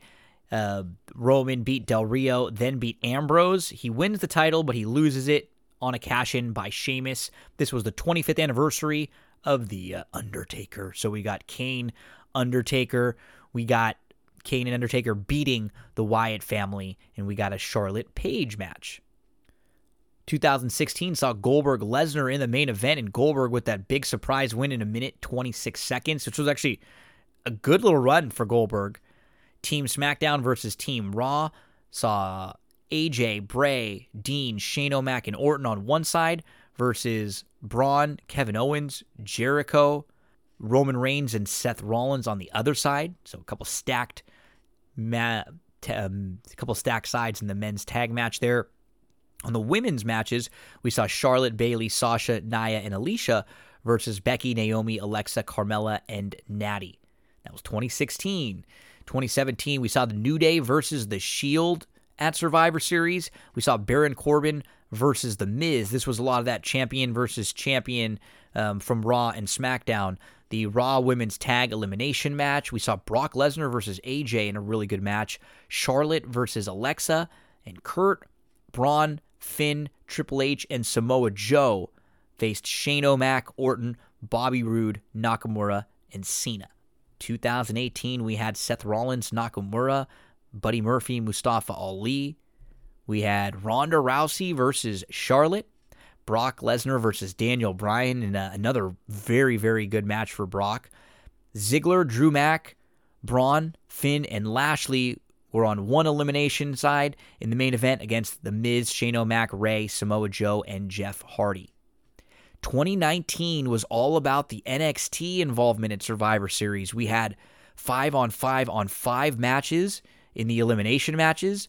NXT was booked in eight of the 10 matches on the show. We had the women from NXT, Rhea, Bianca, Candice, Io, and Toni pick up a win. Roderick beat AJ and Nakamura. We had an Adam Cole Pete Dunne match. Daniel Bryan versus Bray. And we had Lesnar, Rey Mysterio, and then everything else besides those two, those two were NXT stuff. Shayna, Becky, Bayley, triple threat that Shayna ends up winning. Seth, Drew McIntyre, KO, Orton, and Ricochet on uh, on one side. So a lot of talent, a lot of fun. We had uh, Roman, Baron, Corbin, Ali, and Shorty G, uh, and Braun on one side versus the Seth, Drew, KO, Orton, Ricochet, and then Ciampa, Priest, Keith Lee, Walter, and Riddle that was just in 2019 and so many of those guys are already gone or different. And in 2020 30 years of the undertaker we got roman drew sasha Asuka, team raw versus smackdown on the men's and women and this was in the thunderdome because we didn't have crowds in 2020 the undertaker retirement ceremony at the end and we saw lashley as the us champ kind of leading to a uh, a big run that came right after for Lashley. So we're gonna get into this week in wrestling with Chad Cooper, but before we do, this has been like the second or third time this has happened, and it's been really unfortunate. Uh, it's so sad anytime anyone loses their job, but when we recorded earlier with Chad, this news had not broke that an, uh, another big round of WWE releases came, and this one was just really surprising. We had John Morrison, Top Dollar, Ashante Adonis, Isaiah Swerve Scott, Tegan Knox, Drake Maverick, Shane Thorne, and Jackson Ryker. So Hit Row, who was just really over on NXT, they just got pulled up. They were on TV last week this doesn't make any sense to me. John Morrison's been on TV. Drake Maverick's been on TV recently. They cited budget cuts as the reason. I just don't get this. It does not make any sense. There are a lot of talented people that are getting cut here that you couldn't find something to do with.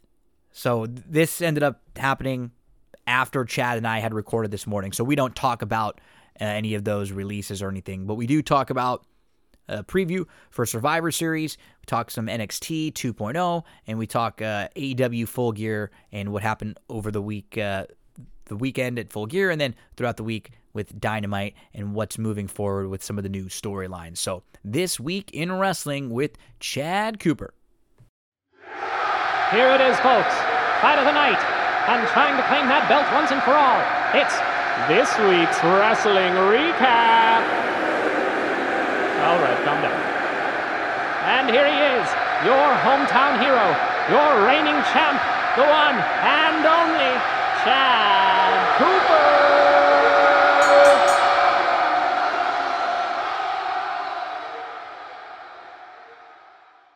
It's time for another edition of This Week in Wrestling with Chad Cooper. And we have a a lot to talk about this week as we're coming off of a big show in AEW. Lots of things happening over there, and we're getting set for a big show in the WWE. Coop, man, I was going through some of the old Survivor Series. I'm going to do a little segment talking about the history of Survivor Series, and wow. Uh, I know in recent years it hasn't felt as big of a deal as it used to, but there have been a lot of huge things through the years that have happened at Survivor Series. I mean, heck, we got the debut of The Undertaker, the debut of The Rock. Sting showed up for the first time. The Shield debuted at Survivor Series. We've seen some really big moments. The Montreal Screwjob that we all remember, uh, that Deadliest Game tournament where we had the, the big double turns. It's always been a really important show, just kind of hasn't felt as much the last couple years. Why do you think it hasn't felt that way in the last couple of You know what? I I think it's because of the the way they've sort of set it up with the brand versus brand. It makes it di- more difficult to build. You know, just Sure. just think about it, like this week on Raw, Big E's going to be facing Roman Reigns, but Big E wasn't really involved with Roman Reigns in in a whole lot. You know, you had the Usos kind of showing up there, and it just it's harder to build. I think um, the one that I did like in recent years a lot was the one when NXT showed up. Yes. So I Yes. thought that was great. We had NXT, basically everything was like triple threats. We had the NXT champions throwing their weight around, and we had NXT proving that they could um, also compete. That that to me, um, I know. I think there's one thing that we've we've talked about is that the matches before too, you know, in the late '80s, early '90s, there wasn't 10 hours of TV a week. We didn't need to fill all this time and we didn't you didn't usually get big star against a big star if it, unless it was a pay-per-view or a Saturday night's main event. Right. And that Good that was it. It was all Ultimate Warrior versus a jobber, Hogan versus somebody, you know, or you would get, Yeah. like mid card versus somebody that you never heard of.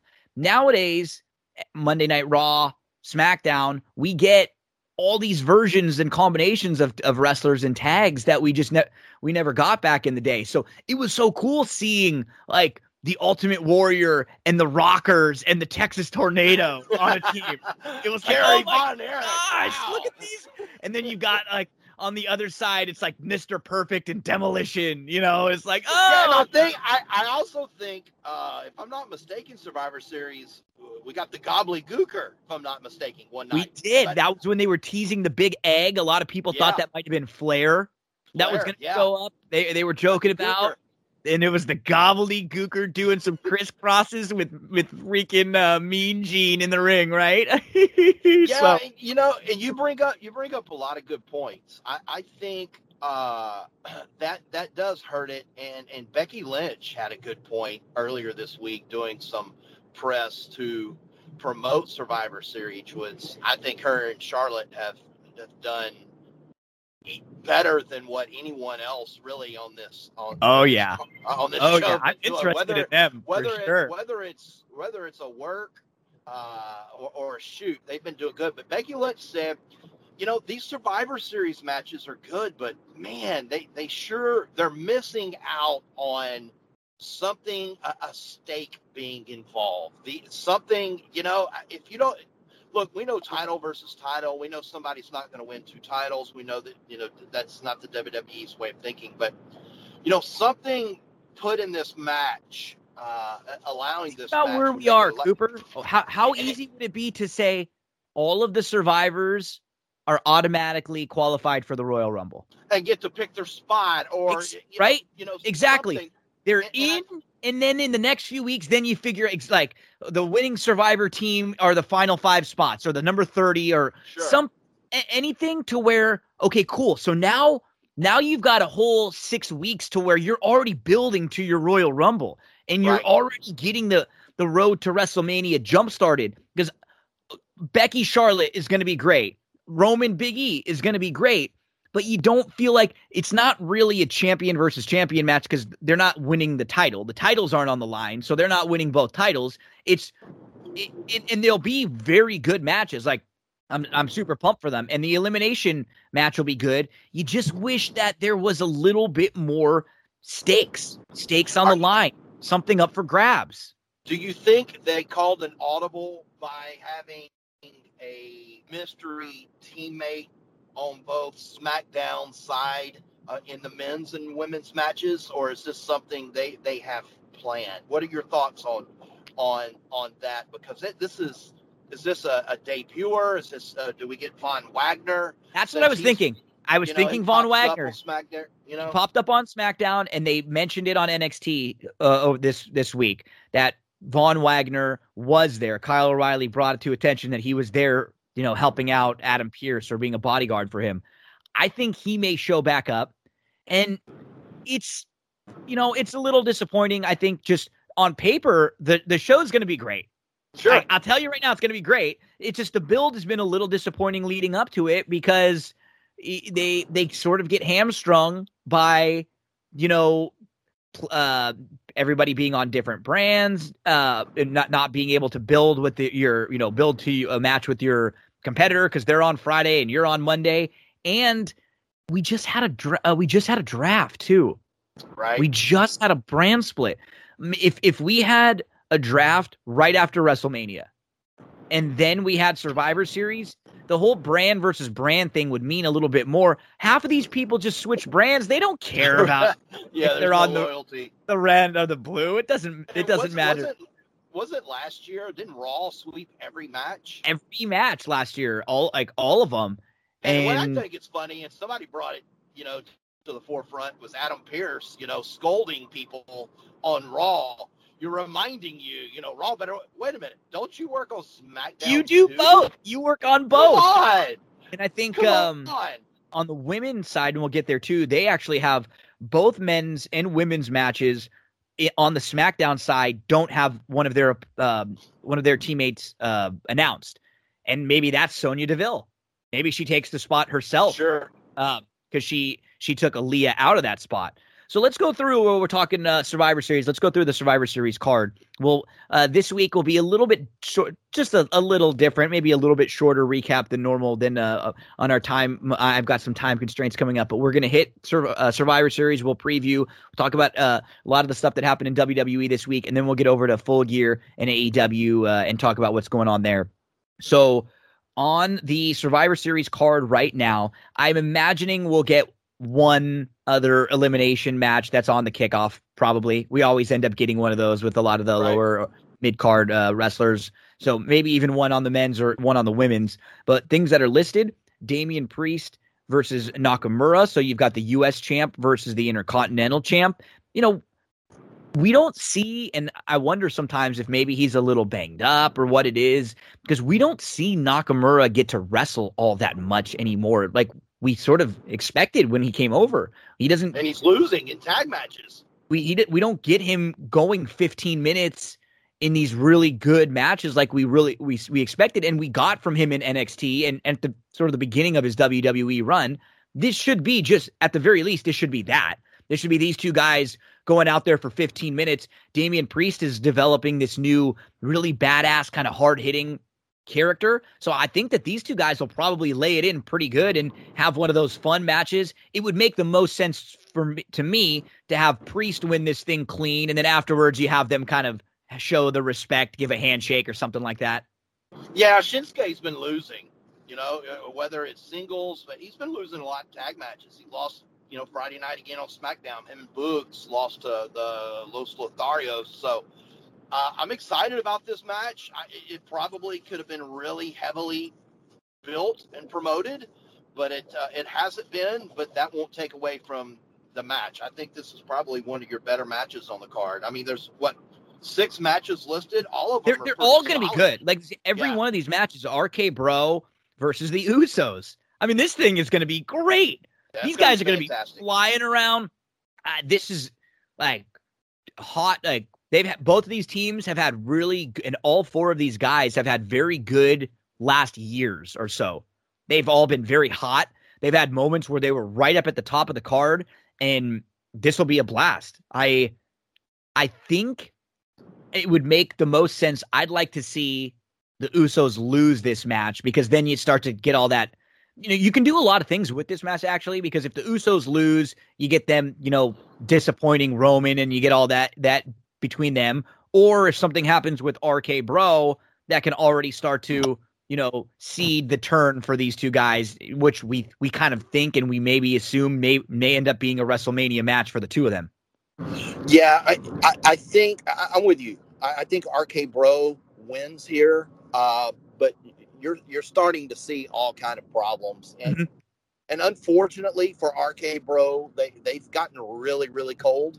Uh, it's not their fault. Uh, maybe it is with Orton being away and just something hasn't seemed right. I think we talk about this uh, all the time, but I, would like to see RK Bro go over here. Uh, I know the Usos were just on Raw, um, but I, I, I, think it's more important for the storyline. If you're going to build Orton versus Riddle, I think they need to win here we get the team Raw women's match. So Bianca, Rhea, Liv, Carmella, and Zelina versus Sasha Banks, Shayna, Shotzi, Natty, and uh, a, a female woman to be named later on the uh, SmackDown side. So, I mean, these these teams are both pretty well pretty well built. You've got Bianca, who's you know been in the main event. She's leading the one side. Uh, Sasha leading the other side with Shayna uh, there. You've got Liv, who's sort of the next contender up and coming. They've been doing a great job with Zelina. She's won every match that she's been in, or she has not lost a match since the the Queen of the Ring stuff. So at least they're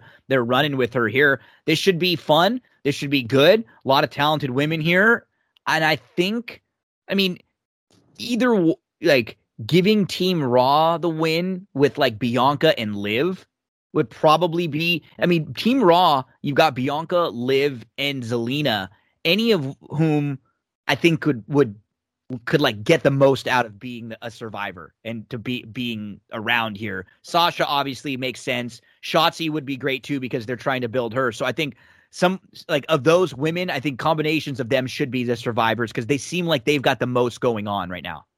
Yeah, I, I'm I, I tried to take a peek at some of the early odds, and I know they changed, but I, I did notice that the Raw women's team was the was the slim favorite as opposed to uh, the men's uh, the Raw men's team uh, is the underdog. I, I, I, think the Raw women's probably needs to win this match. I think they will. Uh, on the other side, I think SmackDown does. But you know, hey, history says, man, that they, they've been real, real raw heavy in these matches. But I, look, I, I I like the rosters on the women's rosters on both of these teams. Me too. Uh, They're good. I- look, man, I, I I- I'm really not into. I- I'm starting to get into this mask gimmick a little bit now with Carmella. I Uh, really, I really, uh, Carmella. I really think, I really do. I really think Corey Graves helps this out. It He does. And so Zelina good. and her together, or like the combination of them, it's it's all it all fits. It sort of helps flesh it all out to the, the more and more you look at it. So I do think that it just feels like Team Raw has a little bit more going on right now versus Yeah. Team SmackDown.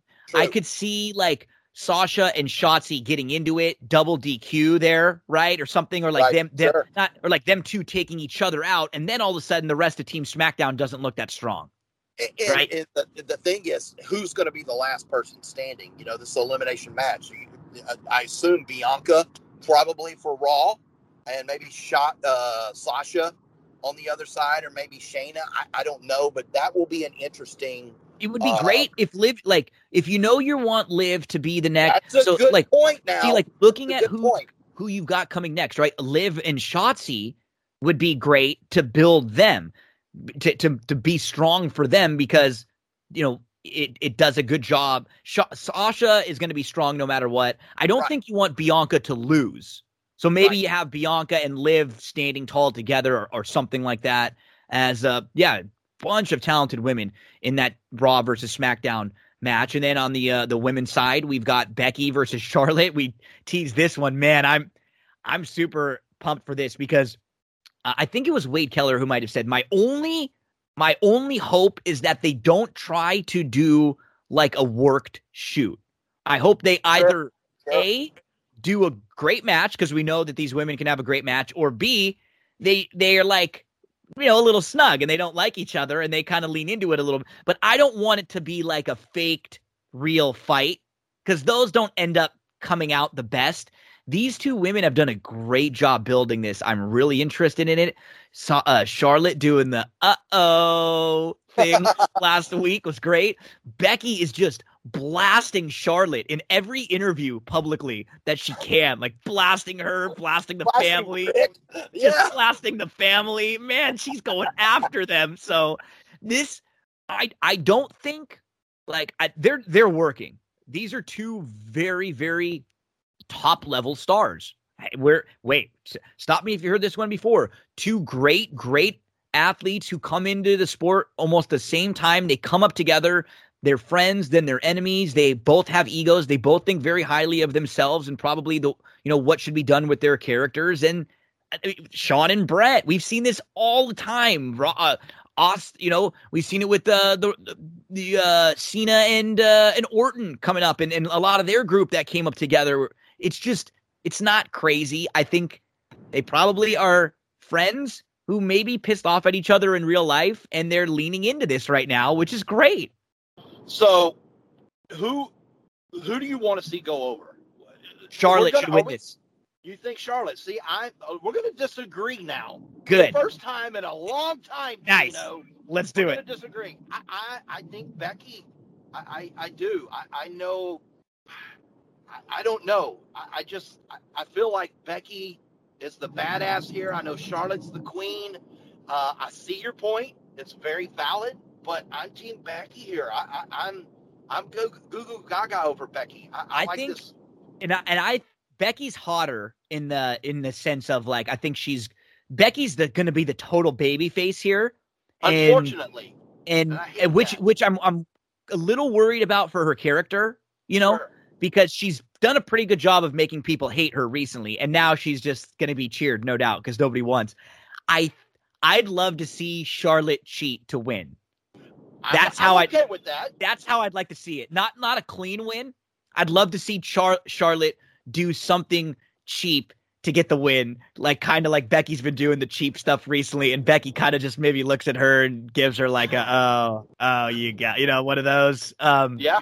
This I'm I'm the, this is the the match I'm the most interested in on the on the card. Uh, yeah, me too. I'm okay just- with that though. just and me and if Becky wins clean, like if if either one of these two are going to win clean right now, it should be Becky for sure.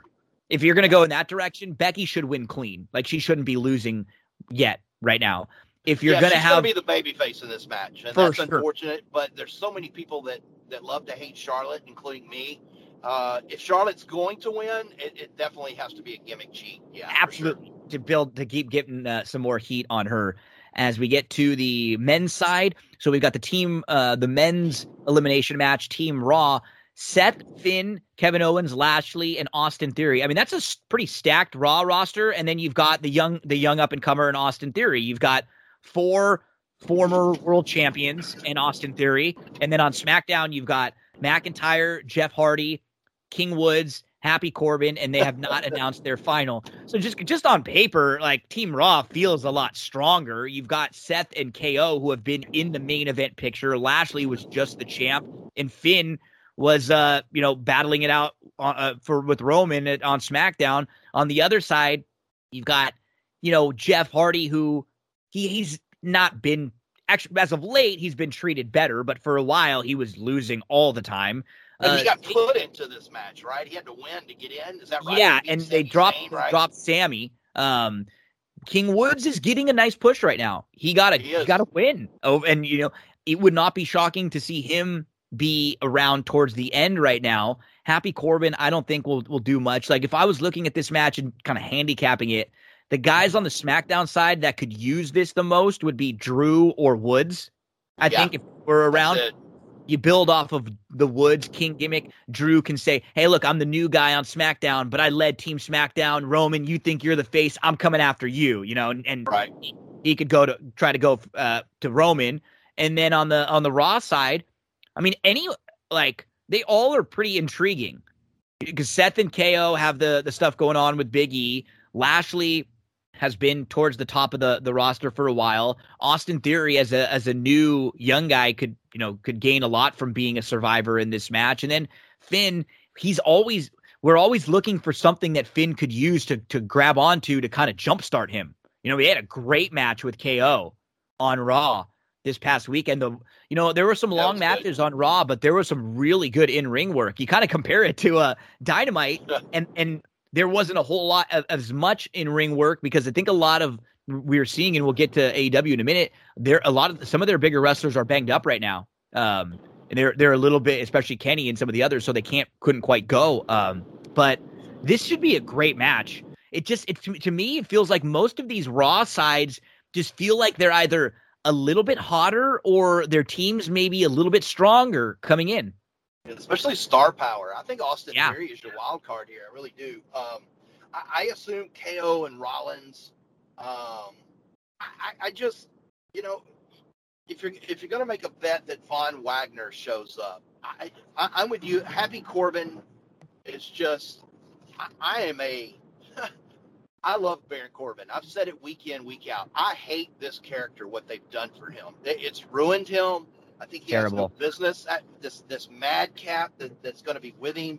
Um, I just, you know, I don't see how Raw really loses this match. I know the uh, the, the early odds may say it leans to SmackDown or whatever a little bit, but man, I just don't see it. You got to think Drew's probably uh, Drew and Woods are the last two standing. I was gonna say, right. I could see like those two against being left against five, and then maybe eliminating one or two and getting down to sure. you know yeah, maybe Seth and KO get into it with each other, or maybe Finn, you know Finn does something that uh, to screw over KO, and you know who knows. But it's weird because that is a team of all heels except for Finn. Now, Seth, KO, Lashley, Good and point. Austin Theory. And then on the other side, you've got Drew, Hardy, King Woods, all baby faces, and then Happy Corbin is the only heel, and and, and there's one more. So that's just sort of a, a weird dynamic. I'm I'm kind of curious to see, um, you know, if if you know Finn Finn just kind of being the odd man out there, how that um how that impacts him as we get to the champion versus champion, Big E versus Roman Reigns. You think this goes on as the main event? Uh, yeah, because of Roman Reigns. And Me I'm- too. If you're a big, if you're a Big E fan, you're not you're you're not gonna like the end of this match. I I think Roman goes over clean here. Yeah. I think he's a I think he's a heavy heavy favorite, and this I think this, unfortunately for Roman, he's held this title for so long. Uh, the storyline with with the the bloodline, uh, the Usos, Um, everyone involved has been so good. I think this is. I think this win over Big E's. I think it hurts Roman more than it than it hurts Big E. I think people know that Big E isn't going to win. I I think we're just going to crawl to the WrestleMania finish line with Roman Reigns. I, you know, I, right? I'm worried. I'm a little. It's it ends up. I'm worried about no, this. and it, and it hurts. Match, he's, I I think he's going to get booed again. You know, Yeah, it, it, well, it and hurts. not in a heat boo. yeah, you you start it, things start getting a little too predictable, right? Because then at this Right. point, you start wondering. It's like, okay, he's beat everybody. Now, who even feels like they've got a shot? And if it's Big E that comes in and he goes definitively over Big E, it, you go, oh, really? Like this was the guy who's actually kind of been hot on the other side. So, you know, the best thing that can happen here for for Big E is like 20, 25 minutes where Yeah, He- he looks- match. Sure. he looks like he's going to beat Roman a couple times, and then it's the bloodline that ends up cheating. Or hell, maybe Sure. Brock. Do we get Brock Lesnar showing up? I don't know. He said Uh. something about. I don't. I would. I mean, he said something about the the neck. I think the mat. eh, One of the shows coming up that he's going to buy a ticket. I was reading because his suspension. He's suspended still. So there was Huh. something online about him. He's going to purchase a ticket for one of the shows. I don't know if we see him, but the best thing for Big E, I mean, other than winning, he's not going to. I, I mean, I would be. He's not winning this match.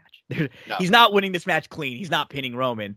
Um, maybe we get some sort of a weird schmozzy thing, but I don't think they they would do that. I do think it's going to end up with Roman pinning Big E, which, uh, you know, it, it's not going to look great for Big E having his shoulders pinned to the mat. But if it's 20, 25 minutes and they have a great match, nobody else is beating Roman, so it doesn't really hurt you that much. I, I like the Brock Lesnar deal. If he's going to buy the ticket, uh, does that seem Brock Lesnar ish to you? I don't know, but you you could savor that and protect Roman Reigns because I'm telling you, as as great as it's been, if he goes over, even if they have a hell of a match here, we're going to get back to that. Okay, here we go with Roman Reigns again because. I don't think we have a pay per view in December for Raw or SmackDown, right? We only No. have uh, NXT's War Games. Yep. So then you have to wait to the Royal Rumble, and I, I think you're gonna have a long six weeks.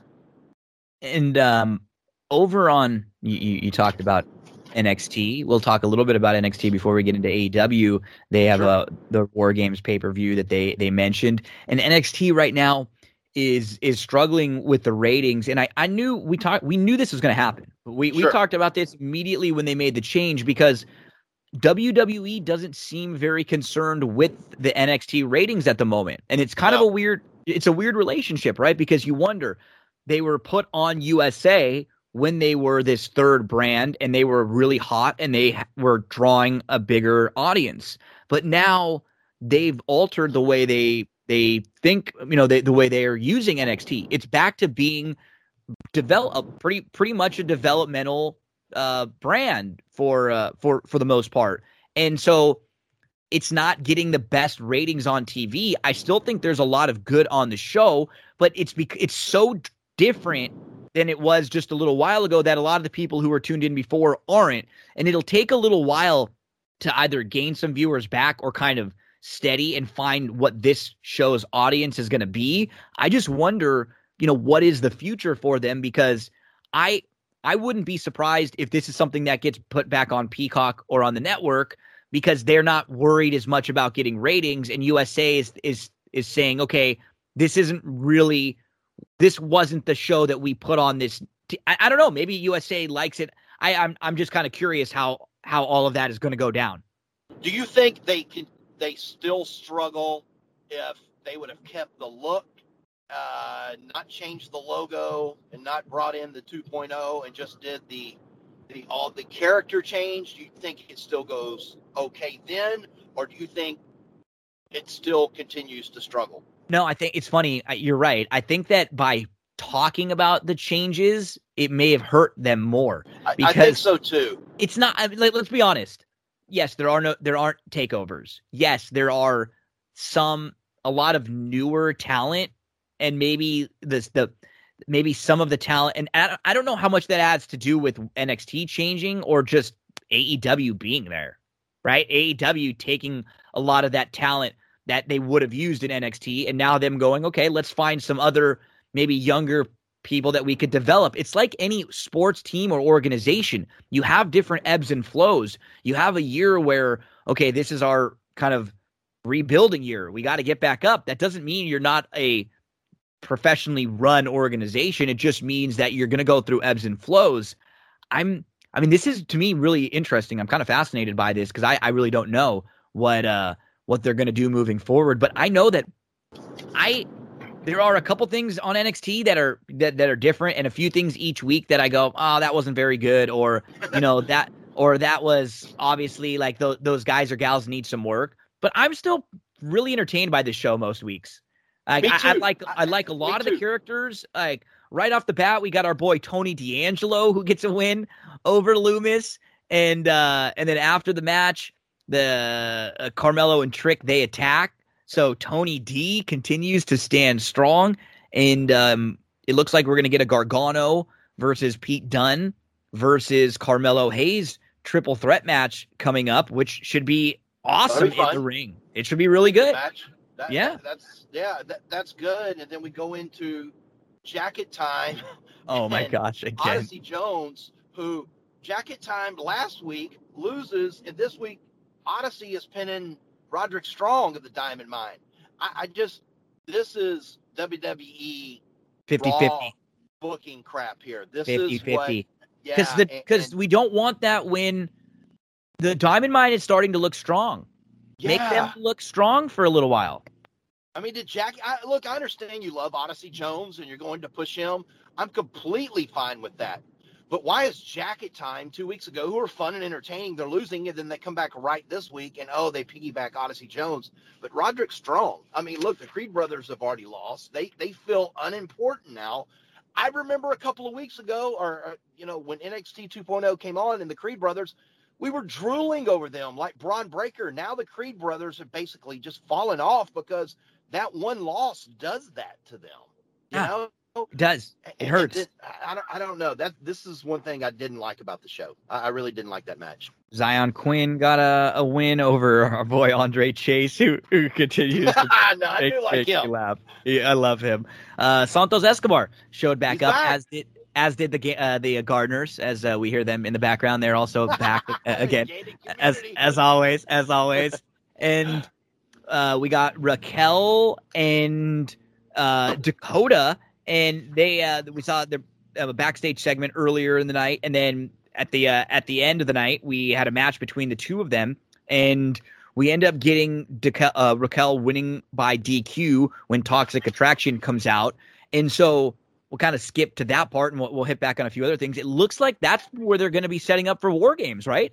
Yeah, it was a good, really good main event, uh, and, and we knew uh, these two had it in them. Um, I, I, I, I enjoyed it. I thought it was one of the better main events. I, I know we'll talk about AEW's main event here in a little bit. I know everybody was excited about Sammy Guevara and Jay Lethal, um, and then you know, uh, spoiler alert, Tony Nese showing up in the crowd over there. But I really thought this was one of the better main events of the week in wrestling. Um, I, I thought it went a little long but I like the ending. If you're going to do war games, and uh, look, the NXT Women's Division is one of these, if not the strongest uh, of all the brands with all this talent. Um, this is this is going to be a really fun match. I, I like the way they did it. Um, toxic contractions in, involved. It, it protects them with the belts at War Games. I think this will really be a fun match, and this this could main event War Games. I, I know probably Breakker and Tommaso will. That's what hopefully Breakker will get that title. But uh, man, this is going to be a really fun match, man. Inside Yeah. the cages, this will be good. You're going to get Io doing some crazy, crazy stuff. This will be a oh yeah, an opportunity for Toxic Attraction to kind of um, show that they can compete with uh, with top top level talent, and in a match like this, I think it'll be a lot of fun. And that's how we ended NXT. We did get a poker showdown in the ring. And this is one of the segments that I, I think people probably would have rolled their eyes, or if they saw that, that the thing was being built, and they would have said, "Ah, I thought that they did this pretty well." I mean, first off, Alicia Taylor, like just doing the intro, she obviously knows poker a little bit. yes she does. She, she knows what she's talking about. She set it up really well. They the look of everything was exactly like you were watching poker on TV. I thought both of these guys cut pretty good promos back and forth, and it maybe went on a, a, a tad longer than you would have wanted it to. Maybe it drag it drug a bit, but I actually liked it. And then the key part was it actually led to something that we're gonna get in the ring. It led to Hudson brutally kind of beating down Grimes, cutting off his beard, cutting off some of his hair. So I'm now a lot more interested in this and and it seems like this is kind of going to be a thing with Grimes. Like he has these sort of uh, vignette, you know, outside of the ring things happening that set up something in the ring. And now I'm a lot more intrigued. I want to see Grimes and Hudson go at it.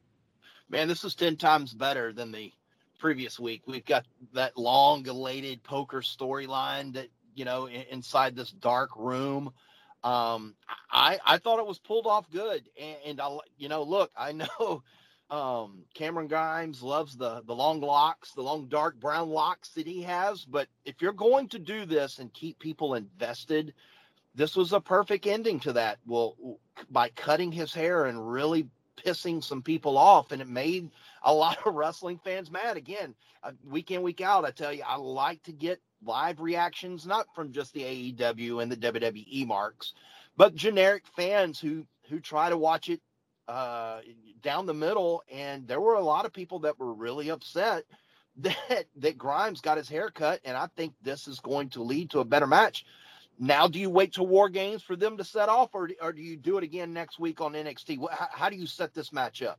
Yeah, I think you have uh, maybe one match that you have that ends up ending in a DQ, and then you set yeah. up a stipulation, you know, for for the War Games match. I think that'd probably be the best way to go. And yeah, lots, a couple other things. I mean, Persia ends up. Uh, uh, there's something weird going on there. It's almost like she's going to turn. Yeah. She's being too nice of a friend there. Uh, yeah. So keep, keep, an eye on her. And then Ciampa and Bron. And uh, we got Ciampa doing the uh, the the jokes diner, the, the 33 to third percent, the math stuff, and I mean, the, this this will be a, a, blast. As uh, you know, I that, that was another thing that stood out to me was um, you know, we're gonna get Bron and Ciampa. They're not gonna try to shoehorn anyone else in, which is great. Bron feels like he should be the guy, and we kind of got a double turn. It felt like with yeah. uh with Grayson Waller and our guy LA Knight. Is he gonna be a babyface now? It feels like. You know, I thought that was an interesting segment too. Um, I, am starting to, you know, we were kind of we kind of blew off LA Knight a little bit, and we were like, well, he's he's done. I'm kind of enjoying this a little bit with Me him too. and Grayson.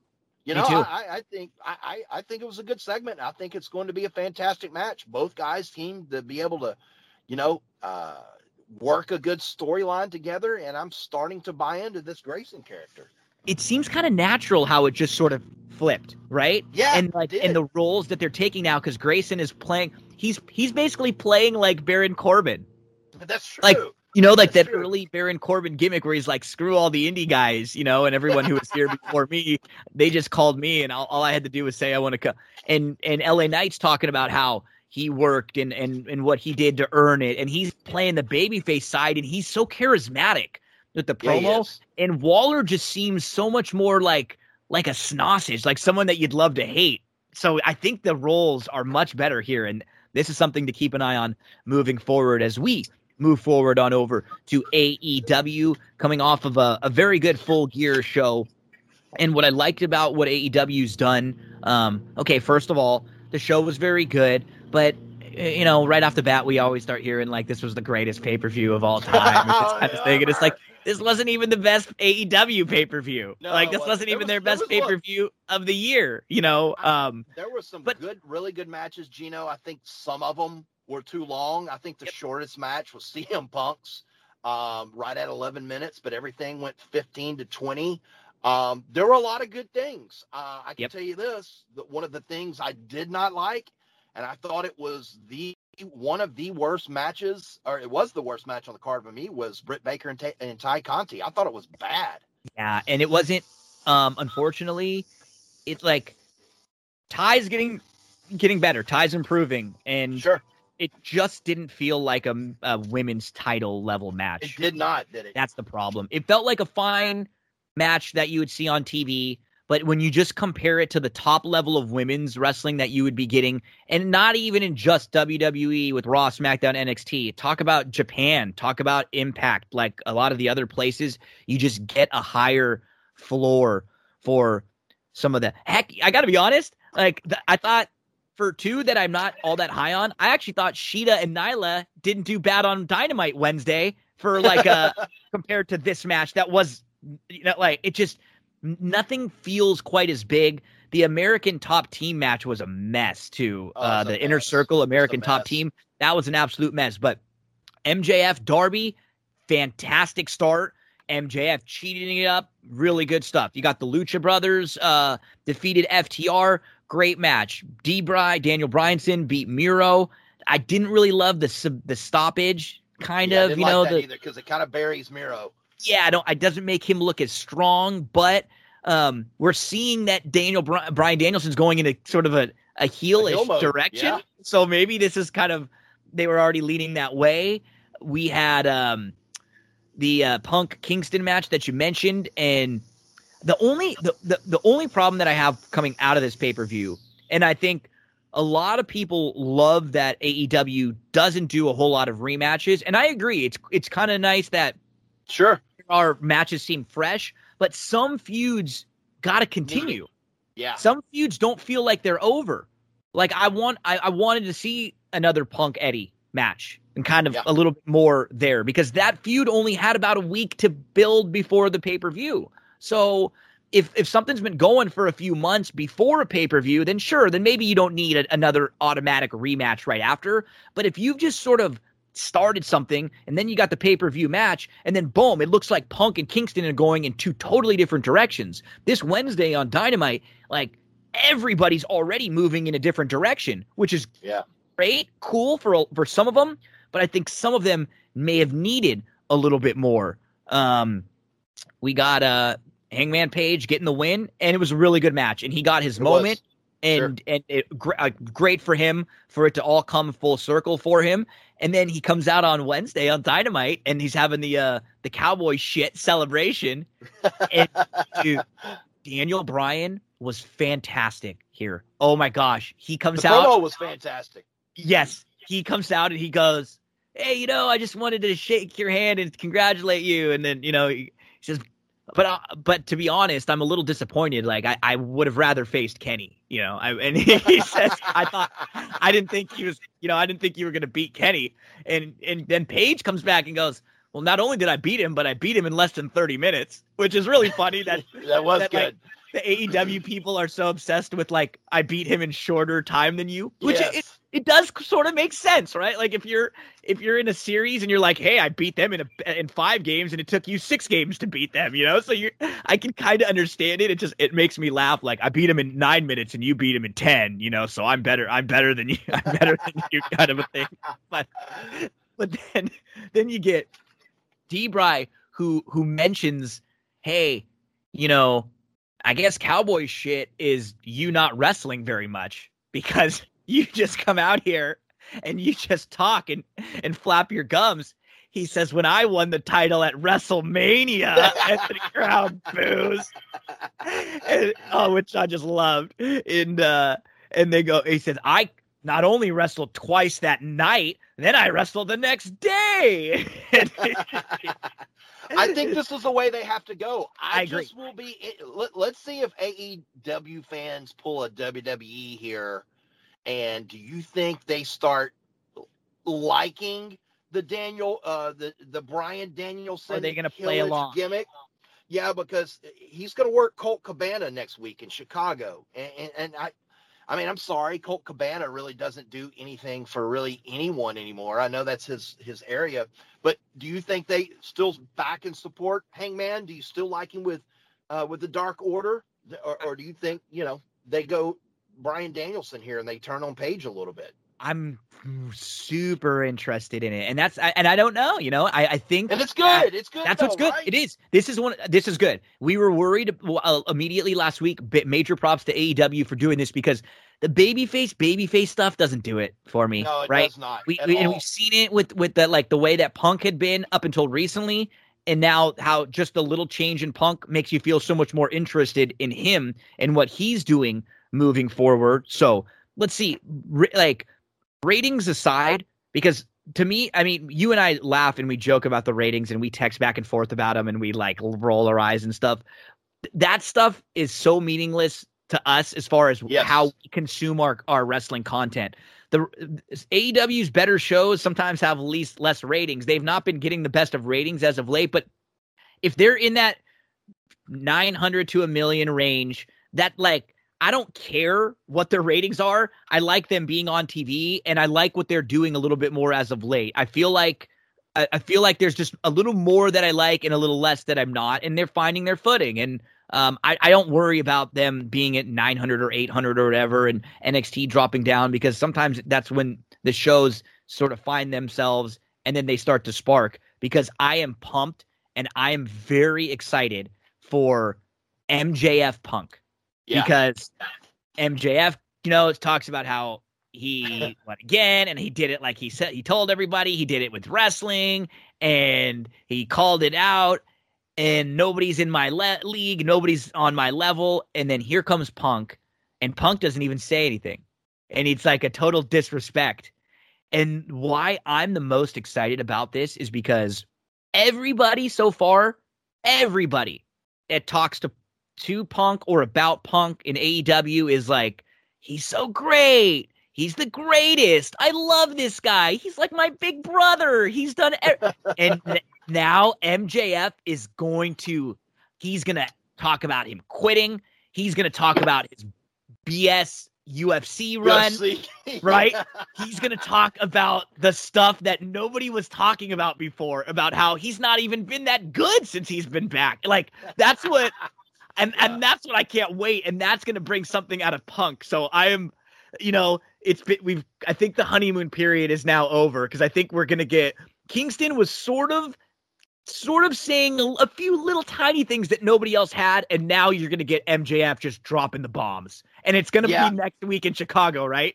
Yeah, it has to be next weekend. He's got to he's got to shit on Punk. He's got to shit on his career. He's got to talk bad about his wife. He's yep. got to talk bad about everything that he does. And it, this also puts Darby Allin in a crossroad here. I think it's time for that kid to turn heel. I think he's got to turn on Sting and say, "Hey, look, man, I've been losing matches. I, I eh, eh, look if you're going to make Darby, eh, look, he's kind of kind of get pushed to the side a little bit. There's some people now that are starting to get left behind maybe not intentionally, but just because you're signing so many people and bringing them over, I think Darby Allin's going to need a change here pretty soon. I agree. I agree. He's he's floundering a little bit when compared to And it's some... not helping that he's working Billy Gunn on Friday Night Rampage either. That's no. that's terrible. That's terrible. Not at all. Um, I mentioned that Nyla Rose Shida match, uh, which I actually thought was pretty good. These two who they they've worked each other for a long time now. So they're getting they, they, this is like better than I think some of their matches were early on when these two were battling over the women's title. As um, we then saw CM Punk and MJF. Man, Lio Rush, Dante Martin, those guys can go. They can go. They are really fun to watch in the ring. Lio Rush is so fast, and it's just in a world where a lot of people are fast. He is just hands down much faster. Yeah, I, look, I, I'm Dante Martin uh, is he's had his moments uh, of flash. Uh, then I think he gets too fast for his own good. He tries to do a couple of things. I think that's why they've put him on dark and dark elevation for a while. But this kid now, for the last several weeks, has been on on TV. And you talk about a star. If this kid can develop it on the mic because he is like lacking those skills. Uh, this kid's going to have a massive future, barring any crazy injury because he likes to fly around. Dante Martin is is pretty special, man. He is uh, very much. He you you can see him improving leaps and bounds, and they are a blast to watch in the ring. Uh, in the main event, we have Sammy Guevara beating Jay Lethal for the TNT Championship, and Jay Lethal. I thought they both looked pretty good. You know, this was a good match. Jay Lethal looks good. The crowd seemed to know him. There was some, you know, bad publicity throughout the week because he's been sure. in the news and he's been named in some uh, some some bad stuff, but that was a while ago. I don't think he's actually been charged with anything or actually, you know. So I I think they've done their due diligence, but he he did it. It's always interesting after the initial match though, right? We see them do this with a lot of people where they come in, they have one match or they have a big moment and then they get shuffled back down to darker elevation and we don't see a Sure. whole lot of them. Yeah, like Ruby Soho. She was on Dark and or Dark Elevation again this week, uh, working a jobber from Texas, which is very, very unfortunate. Th- th- yeah, look, nothing wrong with the main event. I, I, I thought this Dynamite was was fun. Uh, I, I thought it lacked um, several. Uh, there, there was some elements missing there. Um, Tony Nese, it- just seems like they're just signing everybody. They just are. Um, I, it, I, I don't know what else you could do. I mean, Khan is is told all the media, "Hey, look, we're happy uh, with the ratings on Friday night. We're happy with this hour." So they've got three hours of television, but man, you keep signing everyone. I, I, I'm sorry, Gino. I, I just don't think a lot of these guys and girls are going to be happy just working Monday and Tuesday YouTubes and throwing a bone every now and then because, I, I mean, Ruby Soho, for instance. I mean, We we, we haven't when are we seeing her? You know, and nah, and I that mean, women's in the women's title tournament, it has not been No, done. it's been a buzz. and, and maybe It whoever wins the the title will do more with it, but we haven't been impressed with what they've been doing with Britt recently. So why No, are we I- gonna? look, why is eh, the secondary title gonna be more be as important No, or be? and, I'm the biggest Britt fan there is, but I hey, look, I I I I I, I shot it last week, man. I, I she's they've buried that division. She's buried it. And I, there's really look this Friday you have Jade Cargill and Red Velvet uh in one of those title tournament uh the TBS title tournament match. Jade probably goes over. Um I, I don't know, man. They're gonna have to do something here pretty quick, but again, I think all eyes lead to, or all roads lead to Thunder Rosa again. I, I, I think next week she and Jamie Hayter are in the, in the tournament match. I think Rosa wins that, or maybe maybe Britt kind of screws her over. Maybe Jamie wins this title, and they both have titles in the stable. I don't know, but this women's division is struggling right now for AEW. And I think it'll be good for uh uh, for um, Kenny Omega was uh banged up. I yeah, mean, good point. I'm glad we brought this up. He- yeah, he was hurt and and Yeah. he's been for a while because we were wondering why we hadn't seen him wrestling as much and the guy has apparently been dealing with vertigo and some some pretty serious stuff and this vertigo is no joke, man. I've had that. no and, thi- and this leads to another conversation where you know a lot of people want to give WWE crap because some they don't like Daniel Bryan for example he Vince wouldn't let him do a lot of things or Vince you know to, babied him or wanted to make sure that he didn't go go too too crazy in the ring sometimes.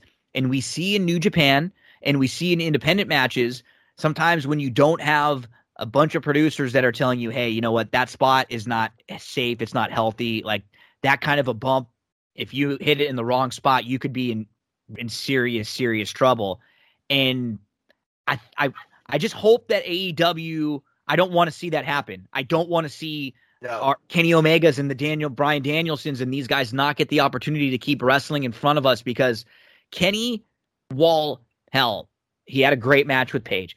He doesn't have bad matches, but they don't. It definitely felt a little bit less than the Kenny of a few years ago.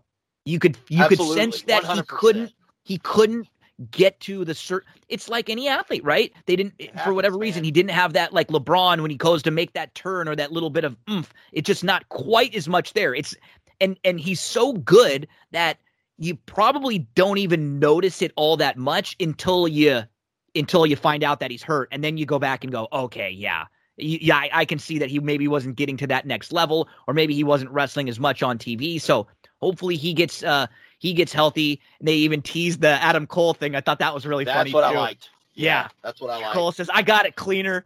I, I got it for you." He says, "I'm not talking to you. I'm talking to the Bucks." And uh, and then later he even teased. He said, "And that is undisputed." And the Bucks said, "We can't say that over here. We can't do that here." yeah, that you got Jungle Boy and Luchasaurus uh, with Cole and Bobby Fish on Friday night on Rampage. So I I don't know, man. It's uh it's interesting times. It It is. It's interesting times. Ring of Honor's about done. Uh, they've taped their final stuff, leading to their you know final battle, so to speak, and uh, a lot of talent. Ty Valkyrie now is uh, you know Ty Valkyrie. It'll be interesting to see where some of these you know people end up. Man, it's a great time to be a wrestling fan. There's a lot. There's a lot on TV. You got to pick and choose your battles, but man, it's fun. I'll say that. It's fun watching it. Coop, do you have any plays for us this weekend before Man, we I've get out of here? Struggling, man. I've been struggling. There's no lie, but we're gonna get back on track. I'm course a we are. dog. I'm Let's a do it. dirty dog. So I'm gonna dirty dog. Ar- this ar- one. one pick. Wake Forest playing for a chance to play for the ACC championship is going to Clemson and getting four and a half points. Demon Deacons, Dirty Dogs, plus four and a half this week. Gino, book it. Koopa Loop, we will be barking. Thank you so much, my friend. I appreciate you uh, helping out and always uh, being uh, able to adjust and shift around. And you have a great, great weekend. And uh, I look forward to talking uh, about what happened on Survivor Series with you next week. You got it, Gino. Do not go anywhere, folks. Make sure to give Chad a follow at the Chad Cooper. But stick around. We've got plenty more to discuss on That's What G Said. That's going to do it for this episode of That's What G Said. Big thanks to Coop Loop for helping us out each and every week. Like always, Jack Fitzpatrick for checking in again uh, with everything going on in the world of sports and over at DRF Sports. And Eric, make sure to give him a follow and check out his show coming up this weekend. Hopefully, we steered you in the right direction at. Uh, some of the races on Friday and on Saturday. And don't forget, big stable duel game on Saturday. Del Mar, 150 bucks to enter with $10,000 in cash prizes. Joey, my friend, let's close this thing out.